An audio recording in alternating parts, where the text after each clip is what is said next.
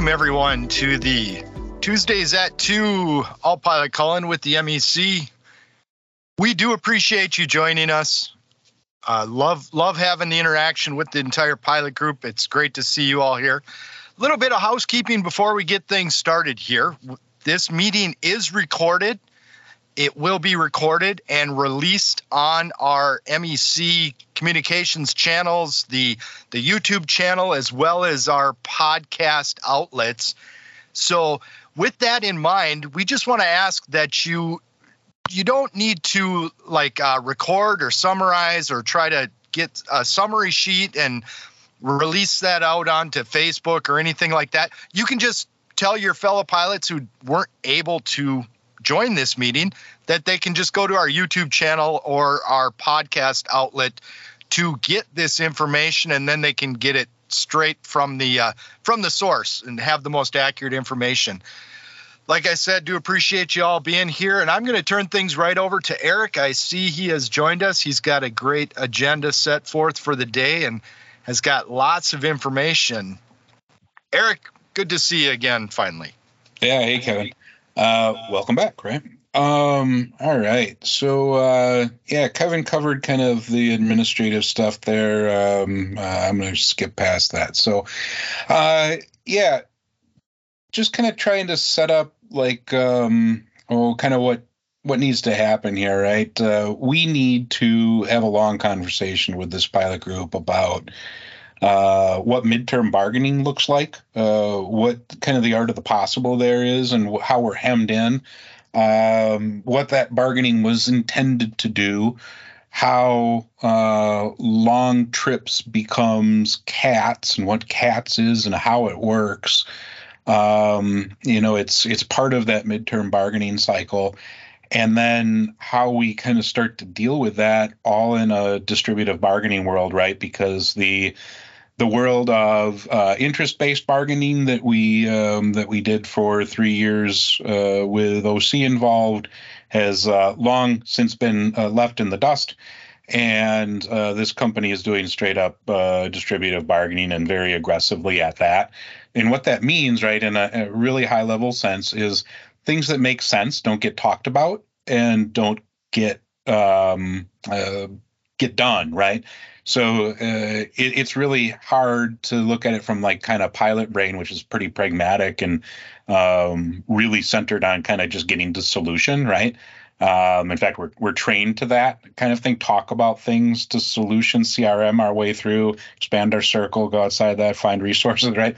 That's not what this kind of bargaining is, and um, it's is really uh, effective way of bargaining against pilots who uh, want to do what works, right? Um, because it is it's just simply based in getting what you want and only what you want, and believing that the, you can't come to better solutions that uh, give you competitive advantage. So it's extremely regressive uh, and extremely aggressive, right? And um, how this all fits together is very complex, um, uh, well past 120 slides in the slide deck, right? So that's why the the Tuesdays at two forum fits, right? And we'll do this as a series. Please try to tune into the series, um, or you'll be missing pretty significant parts of of what's moving here over the next uh, six months, really, right?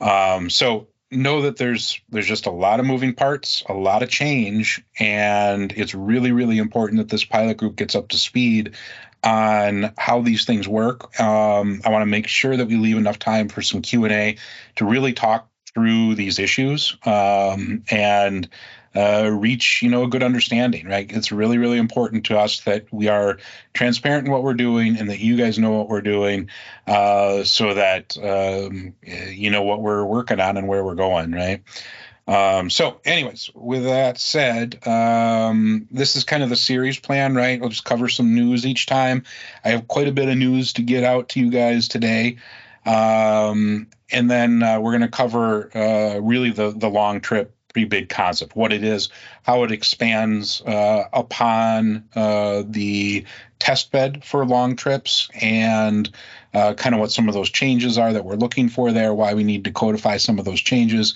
and uh, how they fit into what is cats, right? All right. So um, in the other uh, parts of the series, we'll start covering uh, more in depth, uh, just do a deep dive on cats and the pre bid and how that affects upgrade, um, the, the, midterm negotiating structure, as well as negotiating strategies uh, for distributive bargaining.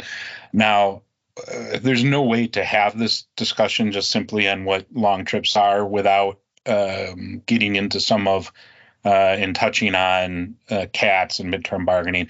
We're happy to get there, happy to talk about it. It's probably best left to the Q and A. Um, I'm just going to kind of work through the slide deck on on what uh, you know what expanding the scope means for um, uh, cats, right? So um, news stuff, right? Just uh, what, what we're going to do today. Uh, I want to talk about your career and watching out for your career as you know this company is struggling with some stuff. Great business plan, super successful, uh, you know, great prof- profit margins, and um, you know, expanding and growing in a certain way.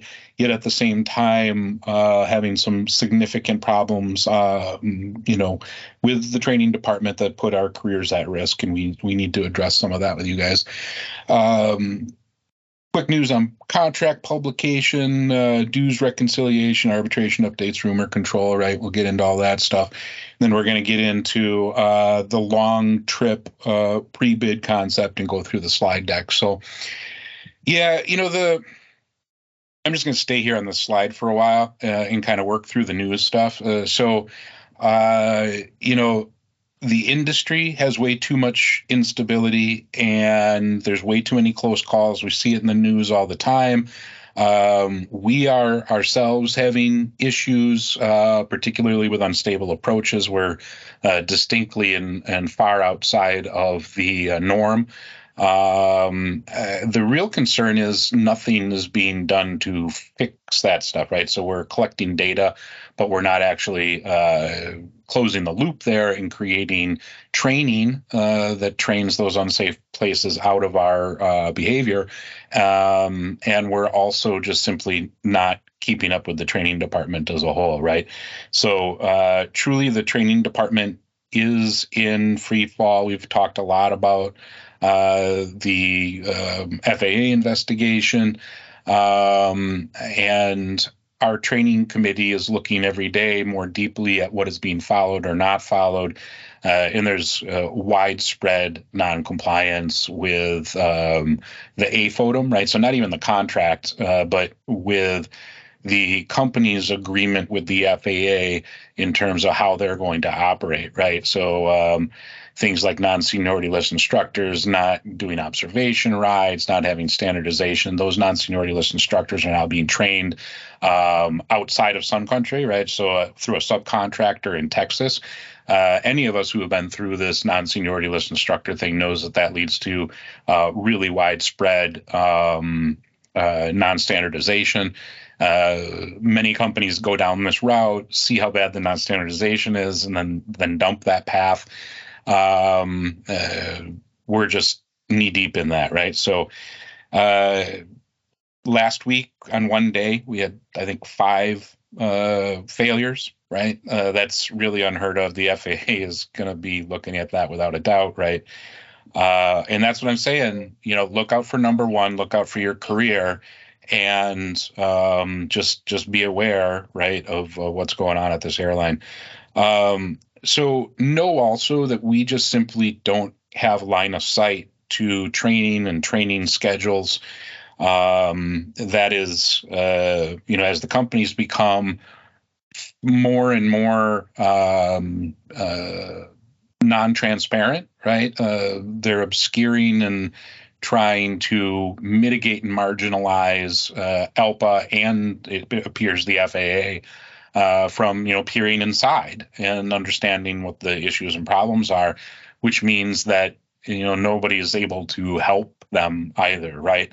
So uh, just know that as this place becomes uh, more and more unstable, um, and the training department fails to get fixed, right? That uh, those burdens are being placed on you and your career, and you need to do what is right for you and protect your career. right?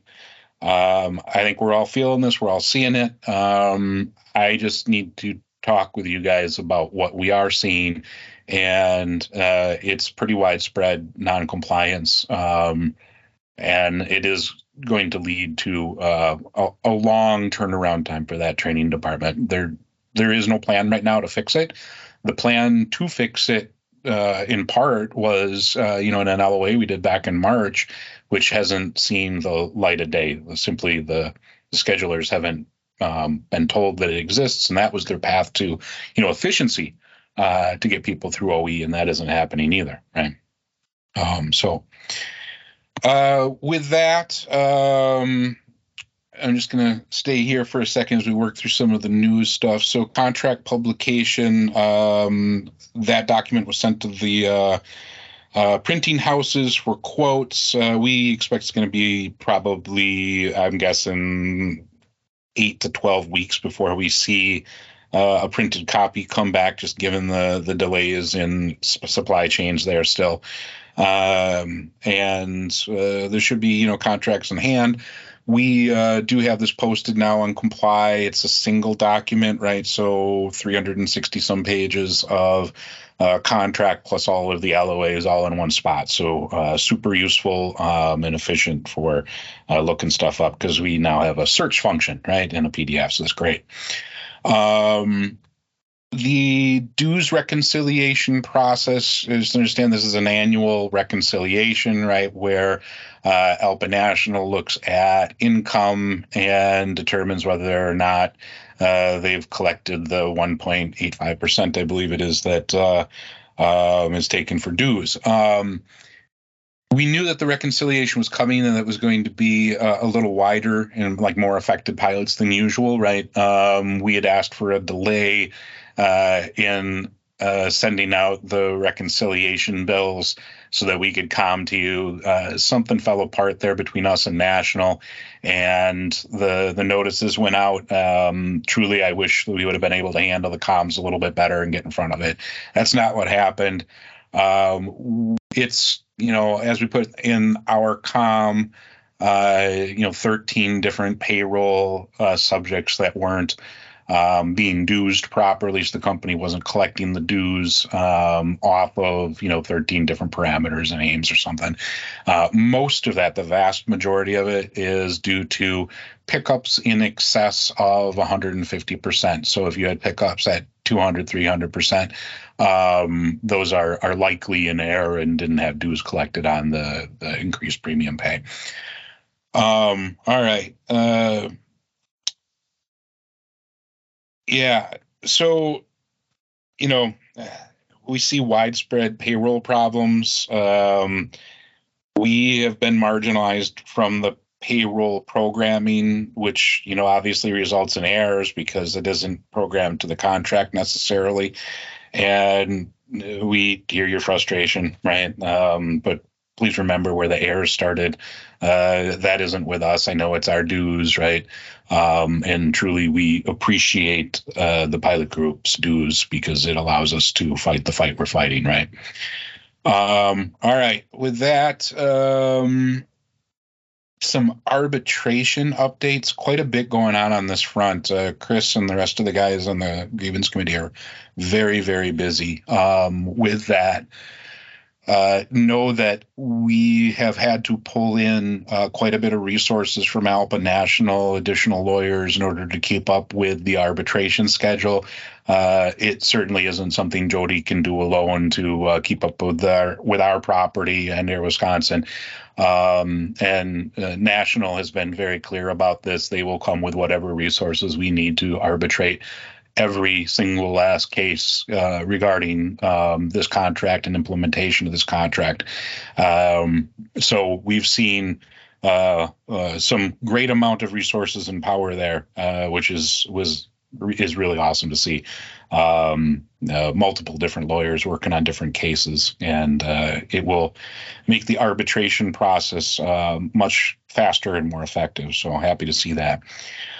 Uh, we do have a reserve assignment log arbitration. A lot of people call this FOLO, uh, reserve transparency, right? Uh, it's all part of that. Uh, but the reserve assignment log, right, is supposed to provide for all of the information that you need to see whether you should have been assigned a, work in accordance with the uh, order of assignment, right? Um, we simply have not seen a functional reserve assignment log. At best, we've seen uh, piecemeal FOLO information, and it's uh, extremely important to what we negotiated in terms of rescheduling rules uh, to have transparency to who is being rescheduled and how. Uh, and that includes um, all of the open time assignments that are being made to reserve. So, um, uh, very important arbitration, um, and we expect uh, to put on a good case there. So that's coming up September 1st. And we also have a workman's comp arbitration um, going on. And this is a little bit of a backwater, right? Because you're not affected until you're injured at work, and then you're, uh, you know, uh, on workman's comp for a duration of time. But um, uh, the company refused to settle this case um, on a precedent basis, right? Which what that means is the company's not agreeing to follow the negotiated contract provisions of Section 16 in the future, right? Um, what they're saying is they they'd settle that case on a one-off basis, but on a move forward uh, basis, they're saying if the same facts that occurs in the future, that uh, that you wouldn't be eligible uh, for workman's comp and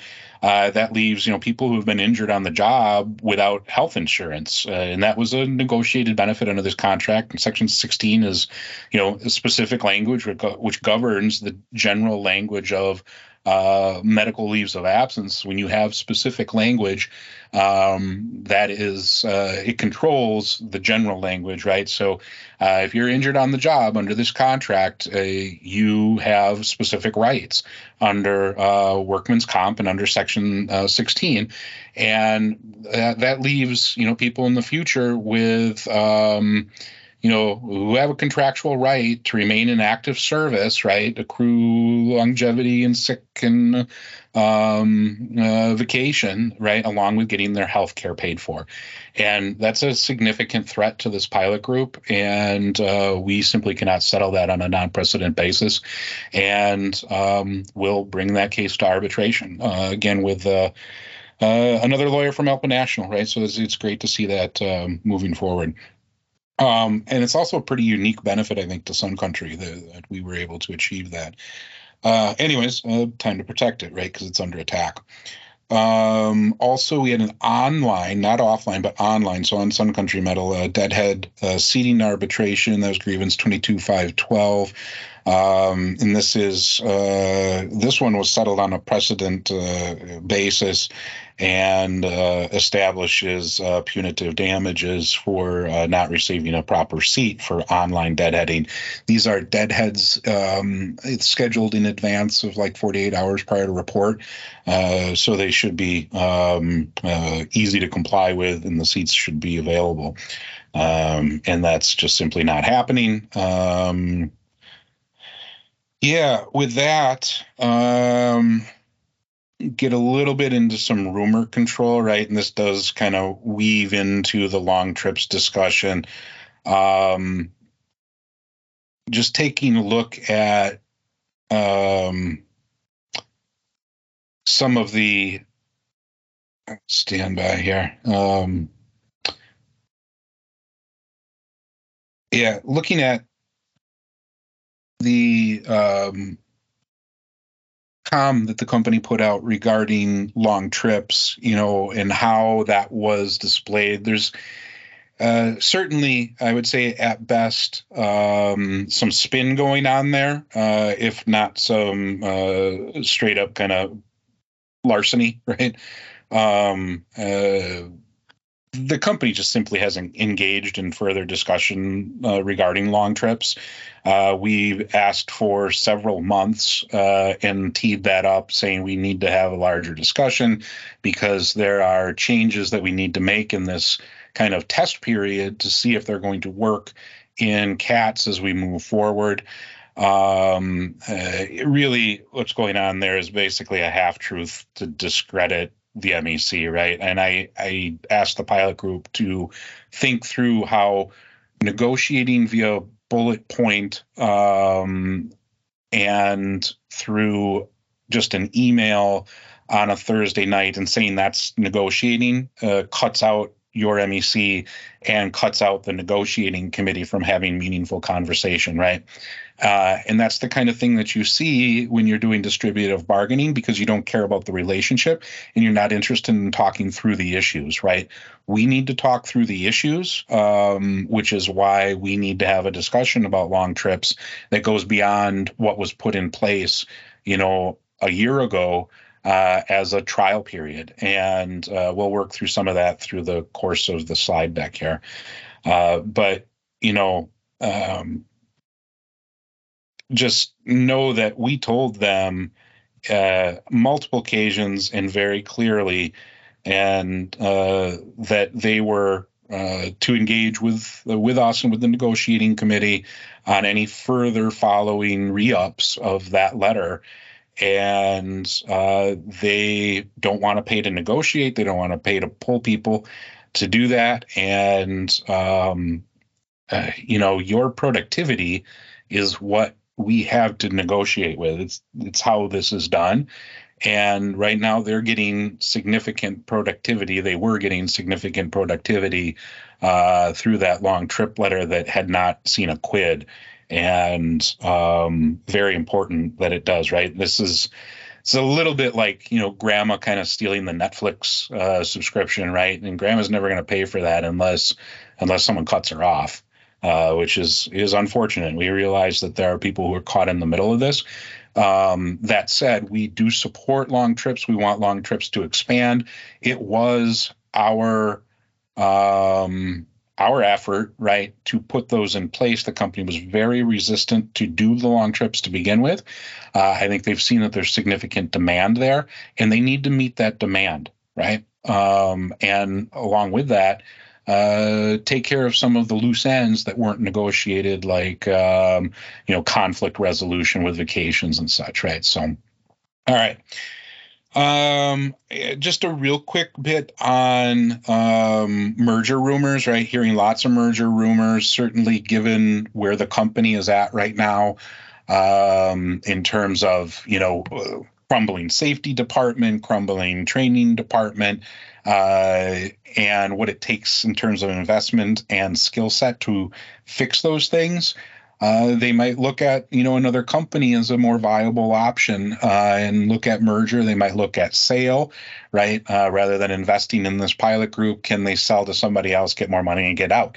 Uh, that I'm along with that, looking at what they need to invest into this company to grow it. Uh, and that's kind of what, what this, the story of this slide is that we're looking at, right? So, um, we all feel these problems, right? Upgrade, retention, attraction.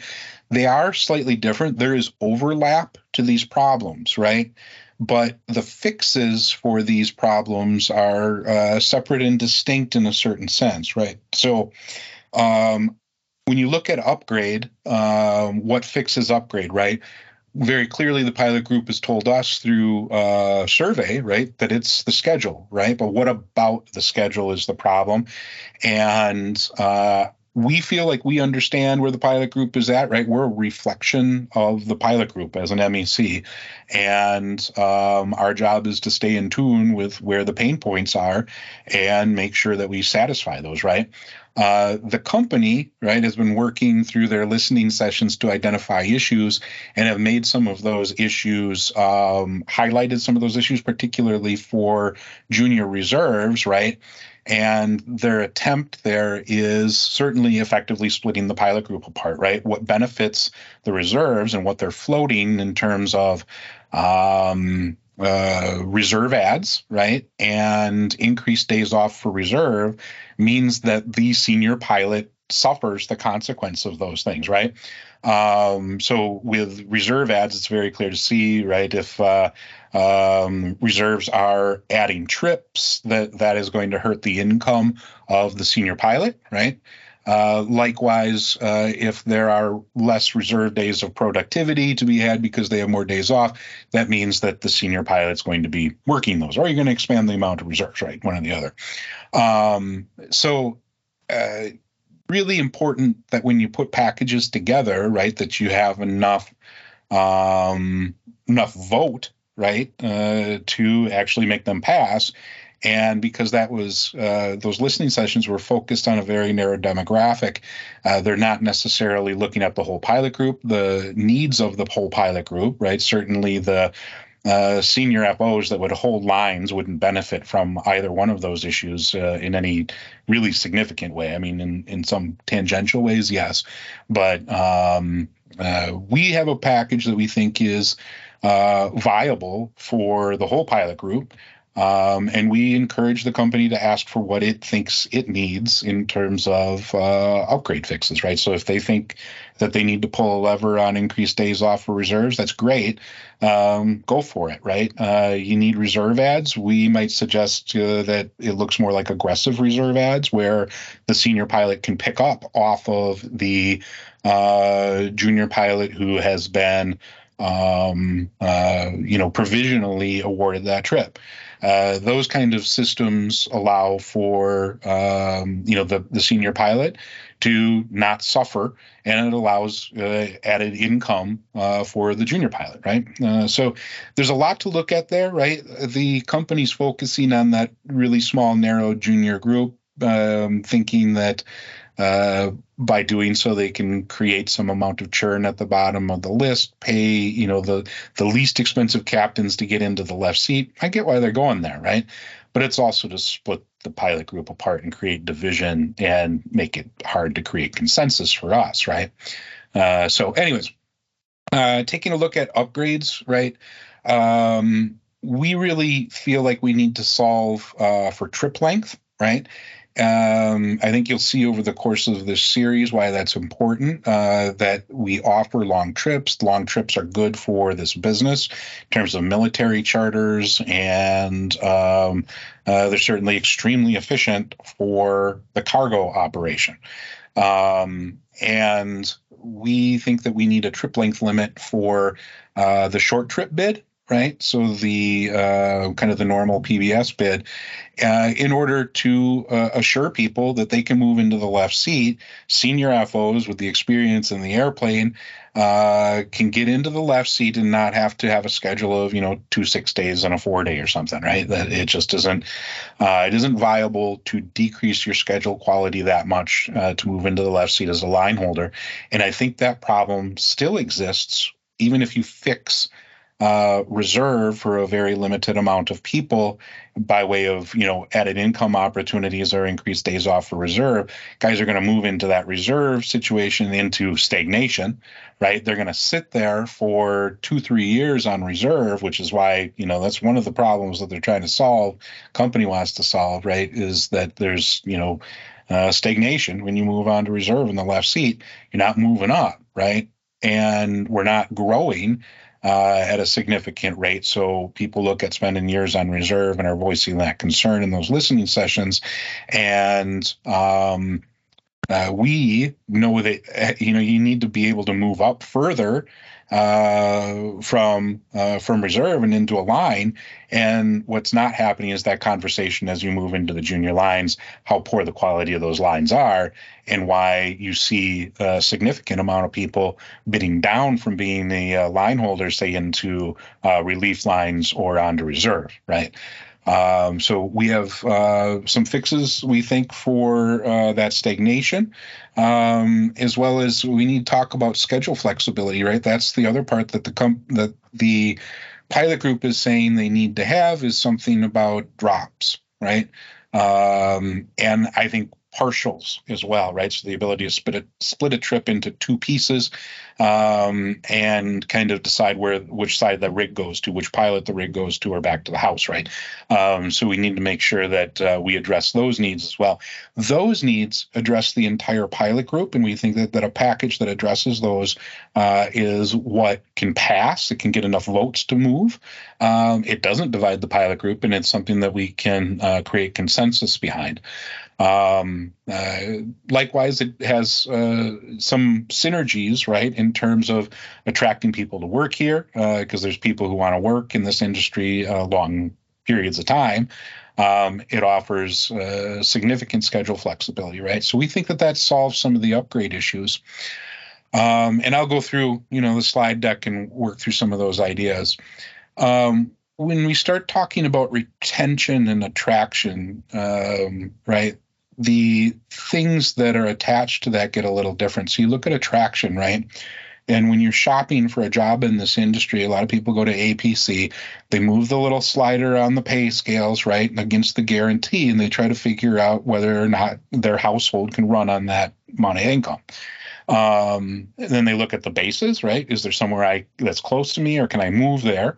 Um, and then they look at the time to upgrade, like uh, how long am I going to have to sit in the right seat before I can upgrade and start making uh, better money, right? Um, time to upgrade across the industry is like as soon as you possibly can get there, right? Um, it's uh, as low as I've ever seen in my career. Uh, bases, we have the least desirable, believe it or not, right? For all of us who are here because it's Minneapolis, um, we have an undesirable base. Uh, if you survey, you know, all pilots across the industry, Minneapolis is not where they want to end up, right? They want to end up in L.A. or New York or uh, you know somewhere like Miami, right? Um, there's a lot of bases out there, a lot of places to choose from, and uh, we think there's you know fixes and we've been talking about this for ages about positive space right? Uh, positive space fedex travel bank all that. We think that there's a different solve there and some competitive advantage for Sun Country to do something different than bases but satisfy the same need to um, not have uh, difficult commutes right? Um, likewise pay scales is an attraction problem right? And you'll see uh, in the next slide where you kind of get some insight into what Jude and Greg are thinking here uh, and what direction uh, they're trying to take the company and where they think they have problems, right? And what they're telegraphing is they have an upgrade problem and they don't have a retention problem, they don't have an attraction problem, right? Um, so when we start to look at exit interviews, right, that's where we start to see retention issues. And what we hear is stagnation, training quality, and then instability in all of its myriad forms, right? Um, and I think the training department is part of that, but you also look at safety, right? Where we're down to literally one person as the director of safety is supposed to, uh, is the safety department. Um, uh, and that one single person is supposed to do everything from, you know, uh, making sure that there's not ice in front of doors uh, to the hangar, uh, and take care of, uh, you know, SMS and um, and ASAP, right? It, just isn't possible. It's fully under resourced, and uh, truly an under resourced program is the same thing as not being transparent. And we are seeing these issues all across the company. Uh, all of Building C is strapped so tight that they're not getting their work done. They're finding workarounds uh, to the pressure that's being brought from above in order to get that work done. Um, and we're simply not uh, creating a structure that can grow this company, right? And so, uh, because you have stagnation and instability and a training department that's in free fall, uh, people are leaving, right? So retention is spiking. Along with that, right? Like I said, there's overlap. People are looking at pay scales, and pay scales are moving at the in in this industry, um, but at a really high level uh, that isn't something that can be solved in midterms. And there's um, uh, some very good reasons why it isn't addressed in midterms. Uh, we should address the pay scales when the company wants to solve their attraction problem. And that's what they're saying in these slides, right? Is we don't have an attraction problem. We don't want to talk about pay scales because we have uh, an upgrade problem, right? And there's an argument to be said that if you create a larger differential between FOs and captains, maybe people move to the left seat. Uh, we think there's some other levers in between uh, that that can be pulled to do some of this stuff uh, in a more immediate sense, right? Because they don't want to and are refusing to address uh, pay scales. Um, likewise, a lot of our leverage, right? Uh, a lot of the industry's leverage comes with this dynamic of um, right? What are you um, what are you going to give me in terms of work rules and improvements in quality of life uh, so that I will let you pay me more, right? That is the dynamic across the industry and payroll. Uh, and the pay scales is the uh, is a problem um, for every management who hasn't gotten to where Delta United American is at, right? And they're they're you know, you, you talk to Spirit, you talk to Frontier, and they're getting gutted uh, because uh, people are moving for bigger money at uh, mainline carriers who have sewn up their contracts by working with labor on solution, right? So, right. So here uh, we see Jude, right, um, on the earnings call says we don't have any problem hiring pilots, and our attrition is consistently below where we had expected it would be at this time. Uh, the issue boils down really to getting pilots to upgrade to captains. So we're constrained in the left seat we want to and we continue to make strides in improving that figure uh, and as we will grow uh, as we upgrade captains right? So they want to solve their captain problem and they're they're focused singularly on the upgrade problem not addressing retention not addressing um, attraction right? Greg echoes this. We don't have a problem hiring pilots right now uh, we got we've got really robust applications. We've got a great recruiting team. On the attrition front, we watch that daily, right? So there's no problem here, nothing to nothing to see, right?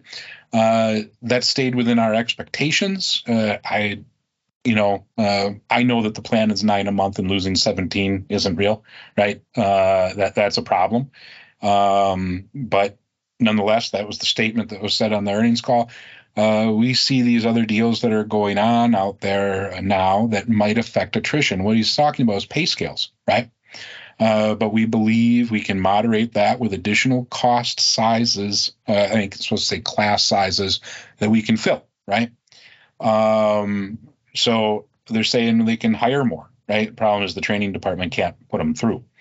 Uh, so as Jude said, it really comes down to our ability to grow is at the rate of our captain upgrades, right? Um, so just to revisit this slide, right? They want to stop. They want to solve for that top hexagon there upgrade, right? They're not interested in solving pay scales, which is an attraction issue. Um, right. This is that's simply business 101. When you have a labor shortage, right? You increase the pay. Uh, they feel like they don't have a labor shortage, that they have all the applications that they need to deal with attraction. And they're saying we don't have a retention problem. I think they do, right? Um, I think this whole pilot group feels like they do. And they're wondering why they haven't solved it. And I think everyone is wondering, you know, why you're not investing in the pilot group uh, in a way that's going to allow this airline to grow, right? I mean, it's um, it's their decision to grow slowly if they want to grow slowly, right? Uh, I would look at the profit margins um, uh, against the ASMs and go, wow, you should grow this thing, right? Uh, you need to scale it. And uh, certainly the plan was to scale it at a faster rate than what's being scaled. Um, and they simply can slow that growth down to, you know, uh, exactly where we're at, right? Muddling along with a broken training department and a broken safety department um, they're still making you know great profits and they can muddle along like that for the next two years until we get to section six right? And that they may decide to do exactly that right? So um, and suffer the shrink in the meantime hoping that they can live to see another day in two years and that there isn't a pilot shortage. Uh, so i i can't force them to a deal right? Um, and in fact, you get a deal when the company wants a deal, right? Um, so they recognize they have an upgrade problem. Um, they can choose to fix some of that and pull the levers that they want to pull in midterms. And if those levers are increased days off for reserves and reserve ads, we will negotiate with them and work on those issues, right? Um, uh, likewise, you can amend this contract anytime right? Um, they can come with a pay scale and talk about it anytime they want to talk about it. All right. Um, and they should ask for the solutions that they feel that they need for upgrade, right? Uh, if they did listening sessions and have data and have made decisions, they should ask for those things. We are going to ask for different things that we think satisfy um, the needs of all pilots, right? And in doing that, um, we feel we can get the votes that are necessary to ratify a deal, right? Um, makes sense. So uh, when you start to look at these company listening sessions, right? Uh, what I'm hearing out of those is we want to make reserve look senior, right? And we hear everything that's coming out of here. We're not missing it, right? There's stagnant movement in the left seat. The reserve ads on days off um, is something everyone's been looking for for a long time. We've been trying to sell this in different ways for years, right? Um, uh, at points in time where productivity was very low, we let them borrow it for a little while so that the company didn't, you know, run into uh, into the ditch. Um, reserve ads is your productivity, right? And yes, we should do reserve ads. It makes tons of sense. Um, it also does hurt the earnings potential of uh, the senior pilot, and we need to address that in some meaningful way. Aggressive reserve ads is another thing that we're hearing out of those listening sessions. It's not what the company's talking about. They are talking about reserve ads, right? That's what they're floating to us, anyways, directly.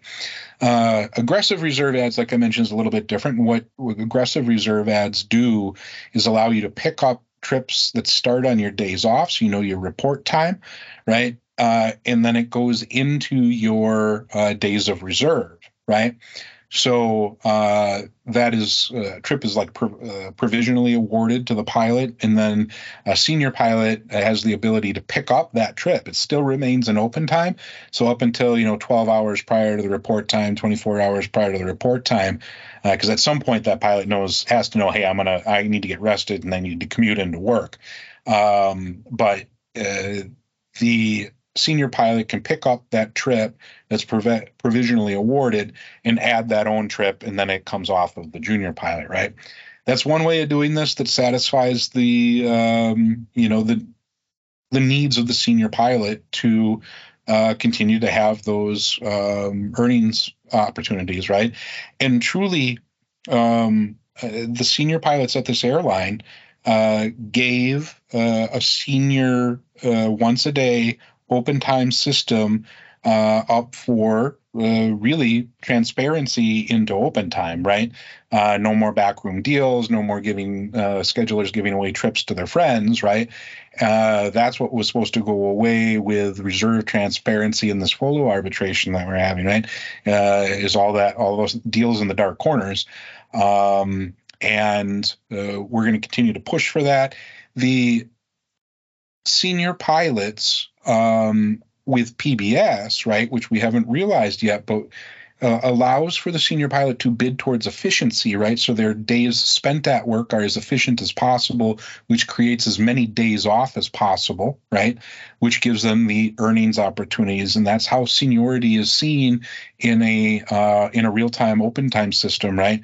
And that real time open time system is pretty key to growth. It allows the company to take on ad hoc charters uh, aggressively, right, and really compete in that market because they know that they can get coverage uh, almost immediately out of that system and not have to wait for a once a day cycle, right? So this all kind of works together in a big Jenga puzzle, um, and it's just really important that um, the senior pilots who gave a lot in losing a once a day seniority system uh, can realize the earnings opportunities that come with uh, being able to earn more days off, right? It's all a big package. And uh, to undercut that with reserve ads is problematic. We have to address that in some way, and aggressive reserve ads is one way we can do that, right? Uh, so, um, increased minimum days off reserves. Absolutely. We've been asking for it for a long time. It's a make sense thing to do. Um, understand where the industry is at i think is uh, somewhere between 12 and 14 um, we probably need to increase the minimum days off for everyone right? Uh, so that we can get votes right? Uh, or otherwise the senior guys need to be quid in some other way. So uh, that's just the you know the nature of making deals that have to satisfy the needs of the pilot group, not just one small segment of the pilot group, right? Um, so uh, another one of the things that we're hearing coming out of these listening sessions, right, is increasing the guarantee for reserves. By all means, let's do that. And um, uh, you know, some concern about the minor financial differential between uh, the right seat and the left seat. Reality is you work quite a bit more in the right seat uh, to make that money that you wouldn't have to work in the left seat, right? Uh, but we hear you, right? It's uh, if you go on reserve for you know three years, uh, you're going to be worried about how you can make up some of the pay loss, uh, undoubtedly, right? Um, so once again, what the company's floating out of this list, right? Just reserve ads on days off and an increased minimum days off for reserves. And just know when the company is inviting you in to have a conversation that they've cut us out of, right? They're trying to pick your pockets, right? And what did they pay attention to out of the many things that were said? These two right here, which uh, advantage them by putting the cheapest people possible into the left seat, never mind experience or addressing the needs of the other 100 FOs that are bypassing upgrade, right? Who would hold a line. Um, yep, like I said, we're open. Uh, right? We've been asking for this stuff for years, literally all the way back to the Portland arbitration. Um, some of it may be uh, to our detriment, right? Uh, because they think that we want to buy reserve ads from them, uh, and they simply don't have the um, context to understand what the exchange of value is there, right? So we'll see if they can get to a deal there. Um, all right, so let's get into some long trip stuff. Um, this is just a you know really wide uh, overview of long trips, right? And some of this stuff, long trip uh, pre-bid, we've been doing with the test bed, and you'll see some other stuff in here that needs to come along uh, that hasn't been part of the test uh, because the company um, couldn't move a year ago on some of these issues, right? Politically, internally, they couldn't get past some of this stuff. And we need to see this stuff work in uh, a trial period to know if we want to sign up for this stuff permanently in November when we get to midterms, right? So um, note the next one here trips greater than four days, right? So uh, the whole idea is any trips greater than four days would be um, bid out in this long trip pre bid. Um, and that creates a, with it, right, a de facto uh, trip length limit of sorts for uh, the short bid, right? Um, and each one of these will go uh, go through the slide deck. I have a slide for each one, and we'll expand on these a little bit, right? So, um, the min four days off following. This is a trip construction rule. It's um, I think the Spirit contract was the first one to achieve this, right? Uh, I think they're at three days off following uh, any trip greater than uh, four days or something. And what it allows for, right, is meaningful commuting between trips, right? And they can waive that, you know, if you live in base, say, nah, I'd, I'd still like to get my uh, my trips, you know, together or something like that through PBS. So. Um, uh, we want to expand to mixed cargo and passenger operations. The company has been very resistant to this. Um, uh, it just didn't satisfy the need at the time a year ago uh, to have an all cargo operation for Amazon uh, that was uh, done in a long trip bid. So uh, there's some changes that happen there in terms of efficiency that we need to discuss, right? Um, excess trips to fulfill demand. Yeah, we want to create, you know, 40 or 60 of these things and let them get bid out, right? If people want to work that way, they should be able to work that way. And we think it's really important to offer uh, enough trips to fulfill the demand to work that way. Uh, likewise, another piece of this is uh, domicile overnights. That didn't make it into the letter. Uh, we need to take care of all of the conflict bidding resolution. There's um, you know, vacation presents some unique issues, uh, but uh, we didn't deal with any of that in the test, right? We just simply said you weren't going to get awarded it if you had uh, conflicts, right? Um, so we need to write language and then meet and discuss that language, see if the company wants to do that. So we need the negotiating committee to get together with the company and have that conversation, right? Um, out of domicile report and release, right? Right now, every trip that we do starts in Minneapolis, right? Uh, and then we do deadhead deviation uh, to, um, let's say you want to move from home into position, right? Uh, what the CATS concept is and why we need to see some trial here is to add the notion of travel days, right? So uh, trips start and release uh, out of domicile would be things like they start in Miami and end in uh, Spokane, right? Uh, and then how do you get from um, you know your house to the beginning of that trip to report? How are you going to get from that trip to home, right? Uh, and how those travel days are um, paid, right? How you travel there, positive space. Are you going to get hotels when you get there? Uh, as well as um, uh, how do you take care of the per diem, right? Uh, so there's you know potential losses in in terms of uh, money for um, uh, trips uh, relative to those that start in Minneapolis. We need to address that, right? Likewise, um, we have wanted to do uh, you know structures where we have uh, one 12 day trip as well as like two five days that are tacked together uh, or moved apart. So you would say work the first, you know, five days of the month, the last five days of the month, and then tack travel days on. Um, uh, so you could like make long stretches of work, which would get us to a multi month bid, right? So something where you could bid. Um,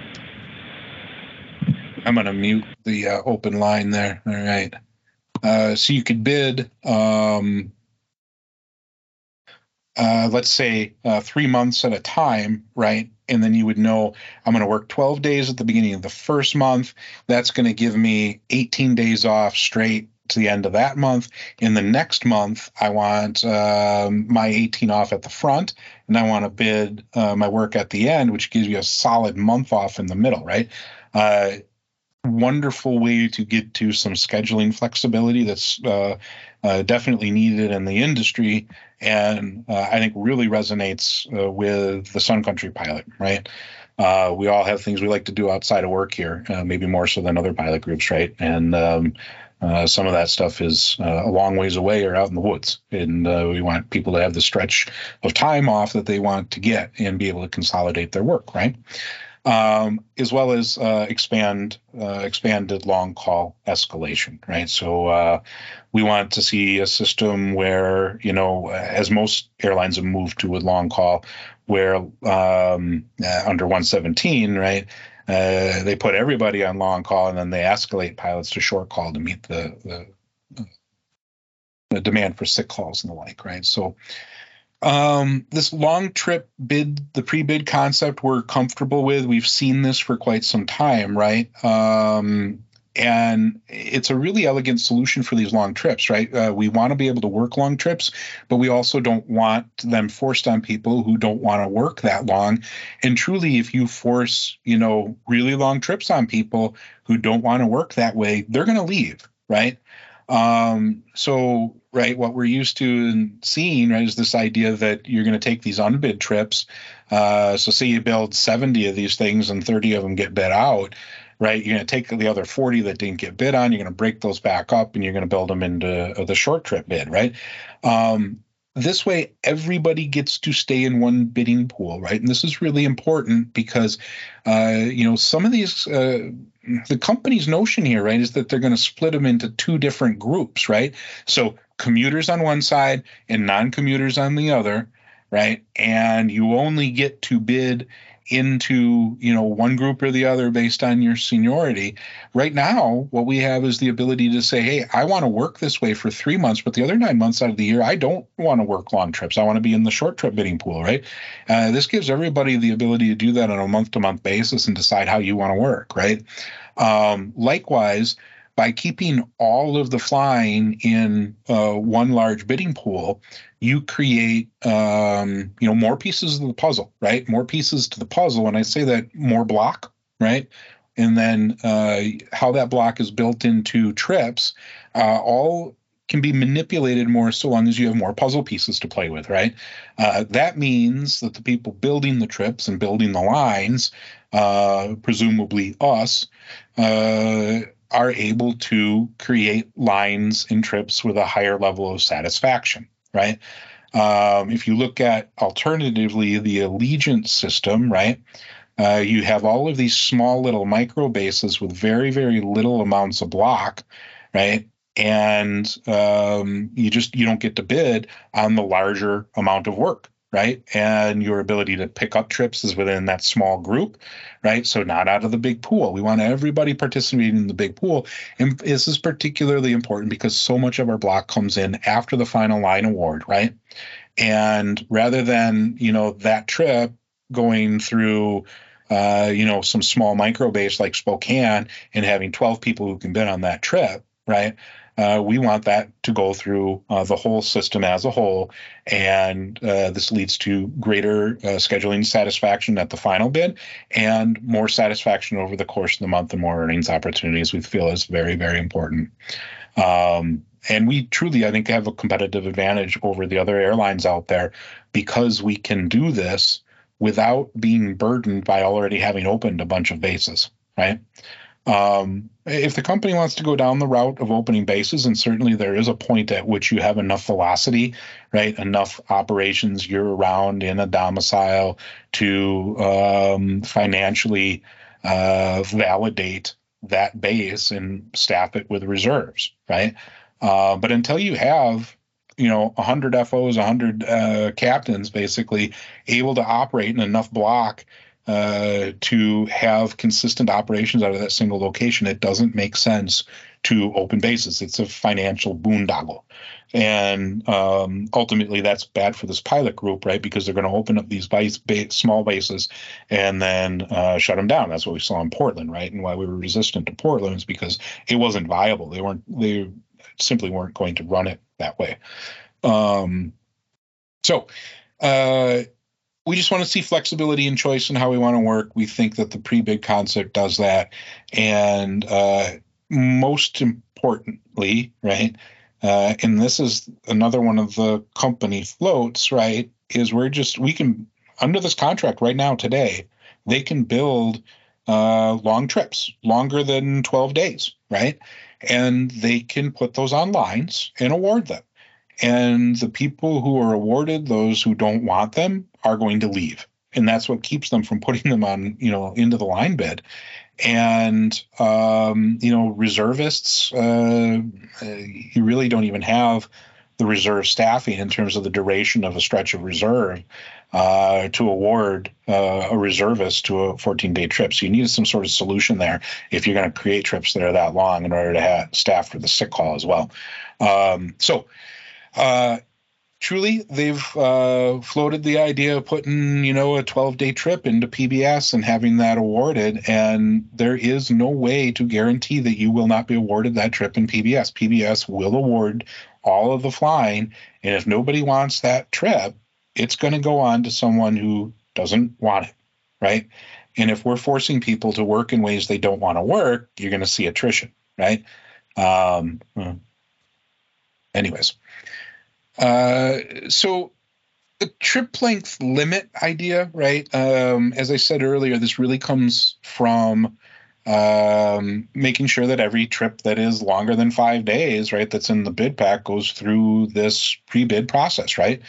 Um, uh, we feel that it's really important that uh, we provide a trip length limit to the pilots who are in the uh, short trip bid so that nobody's forced to work these uh, longer trips. Um, this solution, right, with a trip length limit, and this has to be something that is put into an LOA and that is guaranteed by the company, right? Not in a test bed and they can't take it away because what we want to see here is captain movement to the left seat. Um, one of the uh, central complaints we hear is listen, I just can't work six days at a stretch. I can't be gone for that long. Um, I, you know, in order to move into the left seat, because I can no longer hold the schedule quality that I can hold uh, in the right seat, I need to see a trip length limit, right? Uh, and I think this really does help people move to the left seat with confidence, right? People are going to have to see that the behavior is different for some period of time before they're going to be comfortable with getting into the water and exposing themselves to uh, to the left seat in a, a uh, lesser schedule quality, right? Um, and that means that uh, some backstops to that, like trip length limit, will allow people to do that. So um, still allows for this company to work long trips, uh, to do international flying, long military charters, right? Uh, we really want to see that line of work continue and think that it's uh, important to this pilot group and important to this business. And um, this just, you know, as a pre bid offers an elegant way to avoid that work being forced on people. Um, but we need to expand some of um, some of the rules around that, right? Uh, so, anyways, um, this whole concept of four days off following, right? This is also really important to commuters, extremely important to commuters, right? That if you're um, assigned a trip that is longer than uh, four days, that you're going to see, you know, three, four days off after that, right? Um, uh, and there's some waivable mechanism there that would allow uh, for the pilot to waive down to less if they want to, but that um, you're not going to see a six day backed up to a six day or a four day backed up to a five day, that kind of thing, right?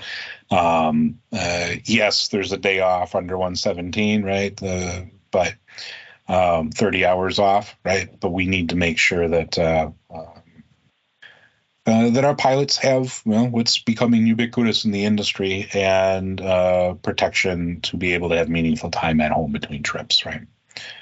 Um, all right so this um, this really gets into the uh, the money part of this right? So what we negotiated uh, as a trial period was limited to cargo ops uh, by the company because the only way that they were willing to do the long trips was if they saw um, a decrease in the financial penalties that they were paying to Amazon for their failure to operate flights, right? And so what we were seeing a year ago um, was uh, four day trips, right, with deadheads on either end that may, might look like a five day uh, or a six day, but those um, generally had, you know, a deadhead in, oftentimes offline, and then another deadhead out offline, right? And because uh, the industry was suffering with widespread rolling cancellations, uh, we weren't able to get our pilots in position because we lean on those other airlines in order to uh, to deadhead, right? So uh, to cover 12 days of Amazon flying, right? Uh, we had pilots working uh, 18 days, right, because of the the deadhead days, and um, oftentimes we just simply weren't getting there. So by creating a 12 day long trip where you positioned one time uh, at the beginning and then one reposition uh, at the end, they were able to realize uh, some stability and the ability to operate uh, reliably for Amazon. Right, you got them out of out of trouble with Amazon. Got them out of paying penalties, which, by the way, they're back into, but um, that's beside the point. Um, when you mix the lines of flying, so passenger and cargo ops, um, and this also dovetails a little bit into Minneapolis overnights, but we'll get into that later. So, um, when you can mix the lines of flying, uh, and you can position by operating right, rather than deadheading, and you can operate a Sun Country uh, aircraft into position, you lose um, decreased penalty. Okay, so penalty is all the time that you are, um, you know, getting paid, but not making revenue, right? So you got to make money when you move the airplane, or or we simply just don't make money as an airline, right?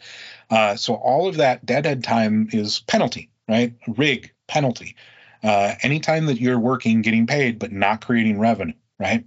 Um, so by being able to operate a Sun Country uh, aircraft into position where we do cargo operations, right, um, and then operate back out, uh, we significantly reduce penalty. Uh, interestingly, the four-day trip length limit also uh, is roughly cost neutral or decreases penalty as well. Um, uh, so when we save the company money, right, we need a quid for that savings, right? This this is how negotiating is done. It's how we achieve, um, uh, you know, gains, and uh, simply, simply put, by combining the passenger and cargo operations, um, we are going to save the company a significant amount of money, right? That's part of the move that they tried to make in bullet point um, via email is just say, hey, we're, we'd like to combine passenger and cargo ops. Okay, we would like to too, but we need to talk to you about that because it's going to save you money, right? Which means that we need uh, an expanded gain that is commensurate with saving you that money. They don't want to talk about that money. Um, so bullet points it is tucked away in an email on Thursday night, right? Um, yeah, the other part that this last bullet point, right?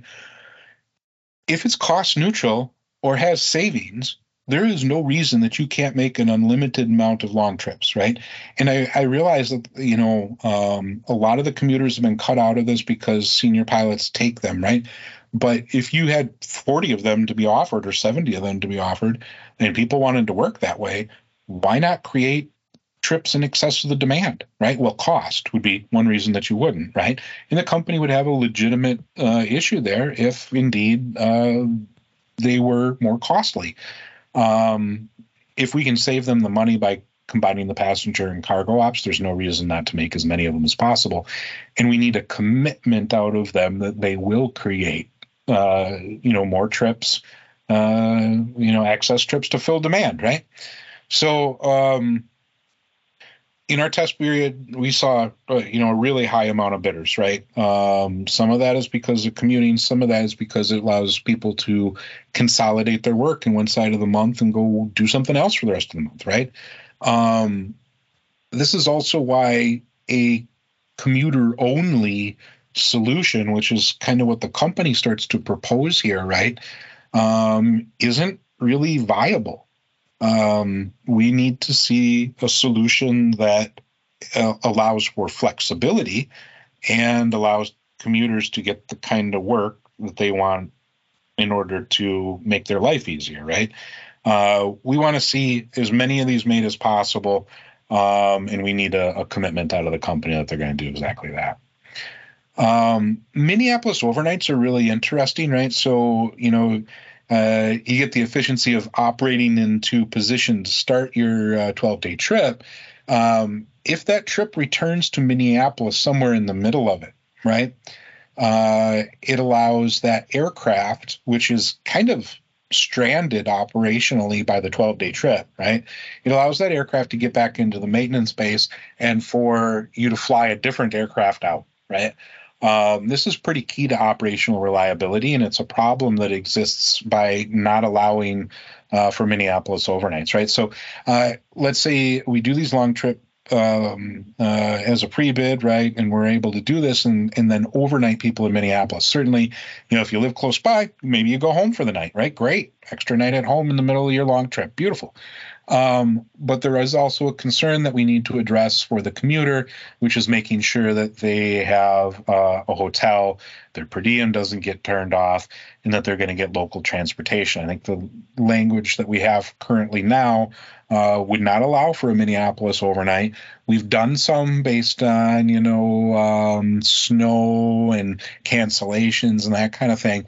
Uh, but in each case, um, we've had to, you know, do some kind of email memorialization of, of the agreement uh, between um, crew scheduling and us, right? So usually Andy Papaleo emails us, and we email him back and say, "Yeah, that's fine. You can overnight that crew." Um, we need some kind of rules that uh, think this through and uh, come to solution on what uh, what a Minneapolis overnight would look like as part of a long trip. So need to get back to the table and have more discussion, right? Um, so this is uh, a pretty wide issue, right? Uh, all of the different various types of conflict from, you know, military leave to jury duty uh, and vacation, right? Um,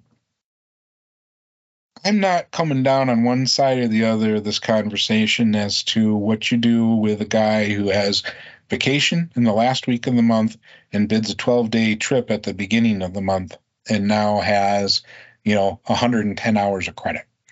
Um, there's an argument that that credit is taking away from the rest of the group.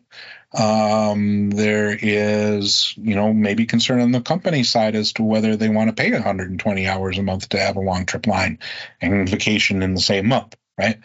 Um, and where do the off days come from in that case as well. So uh, that needs to get talked through. Um, certainly, we need to talk about it more with the pilot group, uh, see where people are at, so that we can move forward. But we simply have had no discussion with the company as to how to, you know, take care of any of the conflicts, much less vacation. Those all need to be worked through, right? Um, need more time at the table, right? Um, make sure that we can take care of the problems. Um, so the non-domicile report and release we talked about a little bit. Uh, it seems simple enough, right? You start in Miami and end in Spokane, but this is pretty key to the company's CATS concept, right? The commuter accessible trips concept. And um, what their concept is, right, is that they're going to tack travel days onto trips that are awarded through PBS. So PBS gives you um, a bunch of trips, and this is part of why they want to create a different bidding group, right? Uh, one, two, three day trips that start and end not in Minneapolis, right? Um, so trip starts and ends in Los Angeles. Trip starts in Los Angeles, and that's a one day. So to get there, how do you get there? You tack travel days on, right?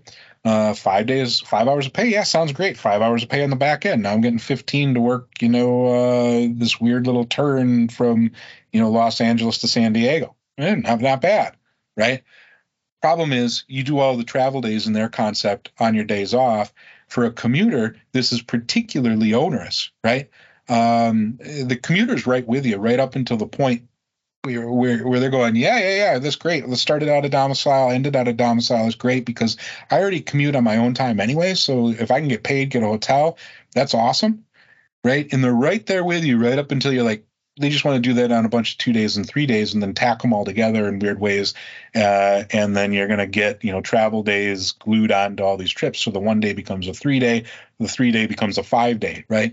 You see what's happening is that you're commuting uh, on your uh, days off and you don't get any days off right? Because you're going to get this crazy mix of ones and threes and twos and they're all going to you know expand with these travel days and it is going to result in you not having any days off. And there's also a safety concern with that right? Remember the girl commuted uh, from seattle overnight through you know fedex and into colgan and you know, went into buffalo right um, uh, so there's, you know, some concerns there, as well as I don't think that that concept is 117 legal, right? So um, we're open to this idea. We think it's a really great idea. Let's start some trips outside of Minneapolis. Let's uh, end some trips outside of Minneapolis. Let's tack some travel days on, right? The duration of that trip is very important. Um, it's part of the CATS concept is how long are those trips going to be. Um, we think there's significant efficiencies for the company here. Again, we need quids for efficiencies uh, to our uh, productivity, right? Um, and then we got to take care of the positive space travel. So, uh, anyways, we think there's something there. Um, we need to talk about it with the company, but they're not negotiating with us, so we don't have those conversations. We're not moving the ball forward, right? Um, so travel days, uh, this is kind of the um, yeah. I got a little ahead of myself, right, with the asterisk. That's the caution on short trips, right, which is we're going to tack the travel days onto your one day. Um, uh, I just don't know how you do it, right? Uh, and like I said, 117 is a hurdle. So um, the travel days, though, um, what we're talking about here, uh, at least in our concept, and uh, there's been some discussion back and forth with the company casually as to what these might look like, right? Uh, you need to provide travel, positive space travel. Um, there's been back and forth about a FedEx travel bank to start to reduce some of that cost. Uh, that. They haven't wrapped their head around and positive space travel seems really simple. You're already doing it with the deadhead deviation anyways. Why not get the attraction and retention uh, bump out of calling it positive space travel right? Um, along with that um, we uh, starting in you know uh, a few months here like three months um, uh, four months we get uh, um, five hour midday right? So not an average midday but five hours every single day uh, that you um, that you work um, or are out of base, uh, where you can't earn through uh, through picking up open time. Right, you're still going to get five hours of pay. Um, we need to see that that pay is there for the travel days. Uh, certainly, that was the company's original goal with cats. Right, was you're going to travel on your own time for free. Uh, we pointed out we already own the five hour midday. They're going to have to pay it anyways. I don't know if they lost interest there after that. But, um, got to take care of the hotels. Got to make sure you're not losing per diem. Uh, all of this stuff uh, we need to talk about with the company, right? Um, what is positive space going to look like? Um, there's some real advantage here actually for the company. Um, things like um, let's say hotels, right? For like commuter hotels, like four hotels for commuters. Those are all kind of um, little measures to not give positive space, which is like a, a real honest to God um, uh, commuting uh, measure, right? We're particularly well positioned in the industry to do this already because we travel all of our pilots around on other airlines, right? Which is why deadhead deviation wasn't a problem. And if you look through the difference between deadhead deviation, as we already do it, right, and positive space travel, that is a very, very thin piece of paper between the two. They are exactly the same, right? Um, we have been talking about this being exactly the same thing as CATS, right? A long trip, travel days tacked on to the end, positive space travel. You got a CATS on, right? Company wants to do short trips. We've been very clear. We don't think there's any way that they can do that. Um, certainly, they uh, agreed to negotiate with us over what that was going to look like, and it's not supposed to hurt us in terms of pay um, or days off. The days off part comes with, you know, if you're sucking up all my days off into your travel days, I don't have any opportunity to pick up open time. So I do suffer in terms of pay if you're eating up my days off with your travel days, right? So um, uh, we would rather travel and operate on the same day, right? More efficiency, more earnings packed into the same amount of days, so you can get higher credit, right? Um, anyways, positive space. Um, this you know, by traveling on other airlines, uh, they do have some advantage here in selling ancillary revenue, right? And uh, they can sell tickets on Sun Country that would otherwise be used to deadhead crews. Um, the other thing that this does, right, is you got an entire world of cargo pilots who are uh, arguably poorly paid and are pretty roughly abused, right? Um, they do not care for their employers, and their employers uh, are very regressive. You know, ATI, ABX, right? Notice notice who those are, right? Is your Amazon competition, right? Um, the reason that these guys work for ATI and ABX, uh, what they call lifestyle choice, right? And that lifestyle choice happens to be where they want to live, right? So they want to live in Green Bay, right? and they don't want to go through the stresses of commuting. So they work for a cargo airline who positive spaces them to work, right? Or they live near their gateway city um, and can uh, get traveled to work uh, via positive space. That's why they work for these companies. Uh, if we were positive spacing all of our pilots, which we generally are doing anyways, um, uh, just put a little data behind that, right? um, on average, we do 60 hours of revenue generating block and 30 hours of penalty. So 30 hours of deadheading on average for a pilot line, right? Um, uh, that is key to this entire discussion and is what um, you know Jude is really interested in solving for is how do I get more actual ge- revenue generating credit onto each pilot. Um, you should go fly passenger ops instead of cargo ops, right? Um, that'll that'll get you there. Um, yeah. So we really need a, a positive space solution at this airline. Uh, like I said, we're already paying the bill, right? Whether that's deadhead deviation or that is um, just simply the deadheading part uh, to position us for our work. Um, why not take that money that you're already paying out and advertise it as positive space commuting to the rest of the world? Now you can attract you know, uh, experienced uh, cargo pilots out of other operations and hire away your competition with Amazon's pilot source, right? Uh, get on it. Uh, long trip uh, pre bid stuff here. So these are kind of two different constructs we've talked about, right? Um, I would say, you know, the 12 day you're familiar with, you add two travel days, that becomes 14 days of work and 16 off. Um, that's that's a pretty decent line, not you know, senior 21 off or something. Um, uh, the five day concept, right? So you work two five days, you had four travel days, and you had 14 days of work and 16 off. Uh, I think we can get to other constructs here, right? But um, just kind of floating the idea out there with you guys if you want to work this way or you don't want to work this way and looking for feedback, right? Um, the multi-month bid stuff I kind of covered uh, in the overview quite well, but uh, you know, it, it's just the idea that you can have bid three or four months, five months, six months, bid them all at the same time, and then consolidate those patterns of work, right? So that you can get these longer times of chunk chunks of time off. Um, you know, it'd be it'd be great in summertime going vacation to Europe or something with the family, right? Stuff that you just can't do as an airline pilot because um, the way that we work uh, is some kind of 1950s military model, right? Um, certainly, you know, pre-deregulation uh, labor contract notions of work that don't fit with the people's lives anymore.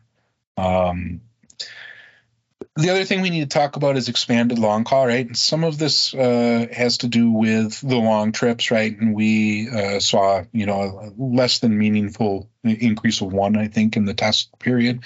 Um, this is something we've been talking about for years. Uh, it is the way that most of the airlines are starting to schedule their uh, their reserve core, and it's simply because it's more efficient and you can get more block on people because they're not uh, ticking off their their FDP uh, with their RAP, right? So uh, all of that stuff that you experience on short call with you know your FDP plus RAP plus six, uh, you know it's no greater than 16. That whole thing uh, you're not ticking that clock away, right? Also, the other thing is you when you come to work, because you've been given your work assignment, you're put into rest, and then you come into work ready to work for you know uh, six days straight, right? Um, uh, it, it's a bunch of stuff that you can do, and you know, I think you can get more credit overall, which is one of the things that Jude has really said he's tried to solve for, right? Is how do I get more credit on people? This is one of the ways you get more credit on people. We're going to have to uh, get the other other other side of the um, uh, team to kind of um, realize what some of this does, right? So, um, all right. Uh, why does this fix upgrade, right? And it, it comes down to that trip length limit. I've hit on this a couple times again, like I mentioned, uh, we see the data here as cost neutral and possibly reducing penalty. Um, the company has control over this right now, and they should start to self limit themselves and take that reduction in penalty. We would like to see them uh, do this in an LOA in midterms and make it clear to people who want to move into the left seat that uh, they're not going to work, uh, you know, trips greater than four days in length. I, I think that gets you a, a long ways into uh, upgrades, right? All right. Um, so again, trip length limit, you know, that's solving for the upgrade problem. Um, a bunch of different changes here in reserve and schedule flexibility that we'll talk about over the next couple of weeks. Um, and we get into midterm bargaining, what midterm bargaining is, right? Um, I'm going to dive into this uh, section of slides um, uh, next Tuesday. I just want to throw them up here for a little bit of context, right?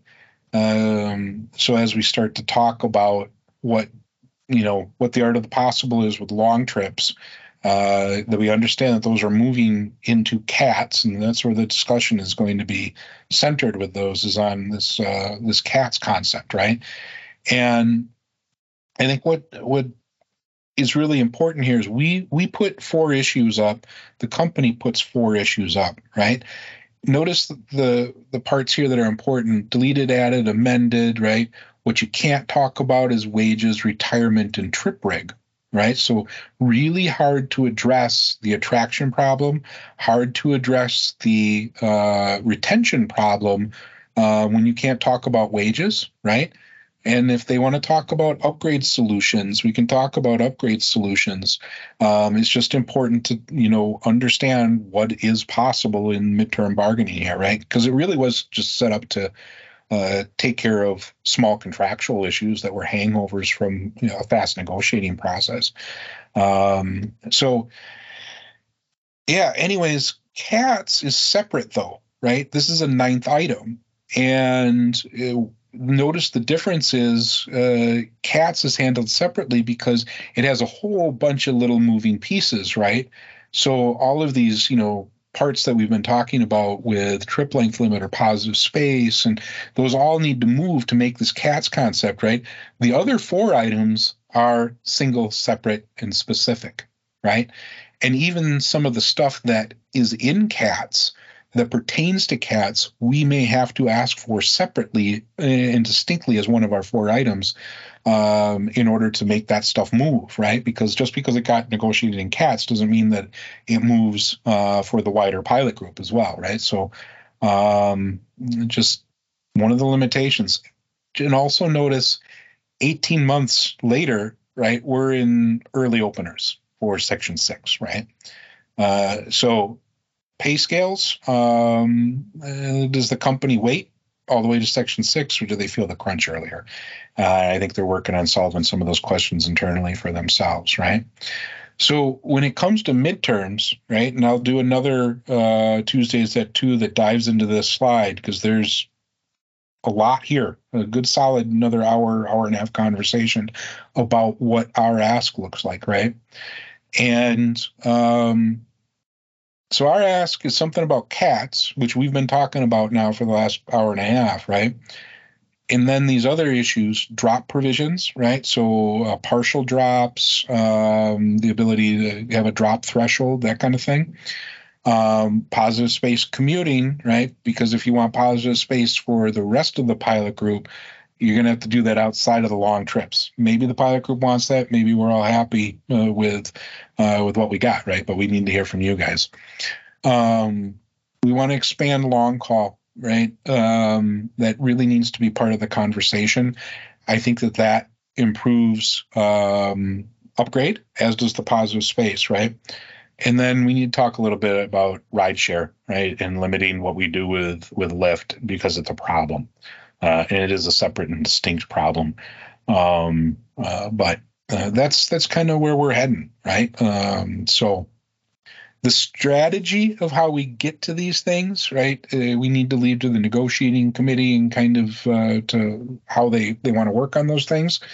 But you know what we're asking for uh, I think we're asking for things that's we're going to try and fix the upgrade problem because the company has telegraphed that they're not interested in fixing the other problems, right? So we're going to go look for a deal where we can get one. Um, yeah.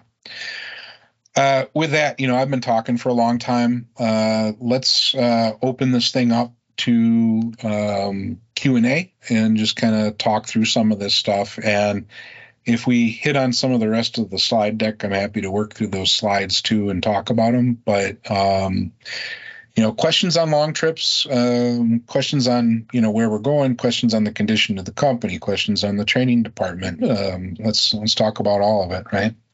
Uh, so we'll use the raise hand function um, if you uh, if you have a question for us. Uh, certainly, Will's here as well, and um, we'll just uh, stay and field questions until you guys are uh, uh, done talking about stuff. All right. Um, kind of quiet on the question front. Um, yep, Matthew, happy you got the floor.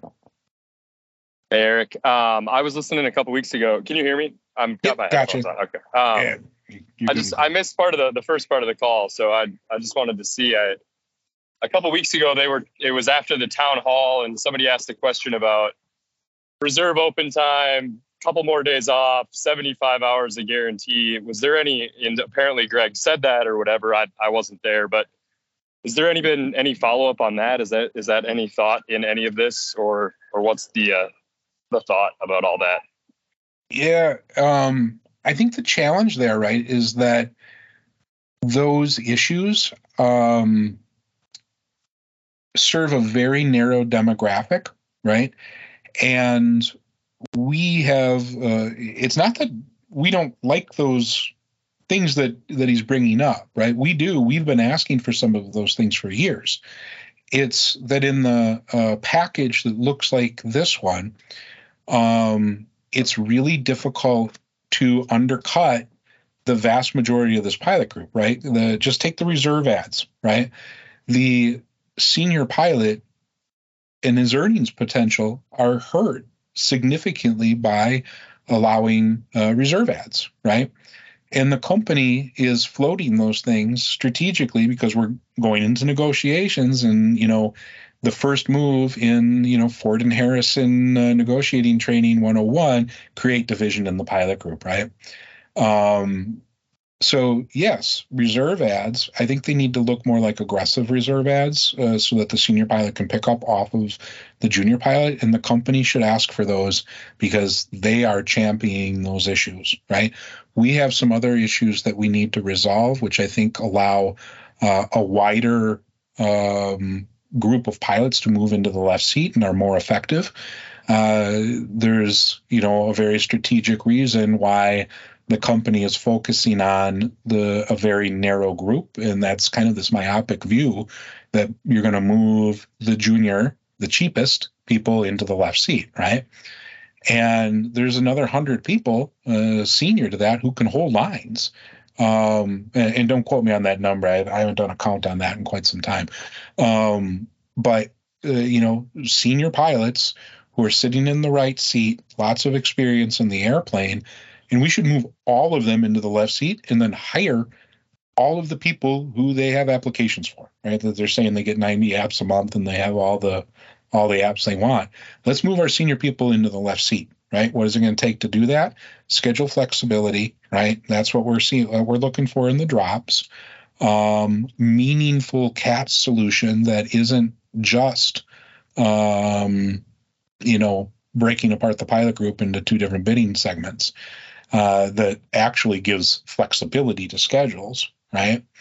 Um, and a couple of other, you know, items that are going to help uh, help people move to the left seat that affect everyone, right? Um, I think what what Greg is looking at is very very narrow, and I think it's because you know a little bit biased by the data collection. Right? He basically asked uh, junior pilots to come in uh, and talk. Right? People who had upgraded onto reserve. Right? And when he came to me with this, right, um, and said, "Hey, listen, this is what the the pilot group is telling me what they want." Right? I am saying, listen, you brought in a really, really narrow part of this pilot group, listen to them only, and you're not hearing the senior pilots in this, right? And um, I get why you would ask for those things because that's going to move the most junior guys into the left seat, which is the cheapest for you.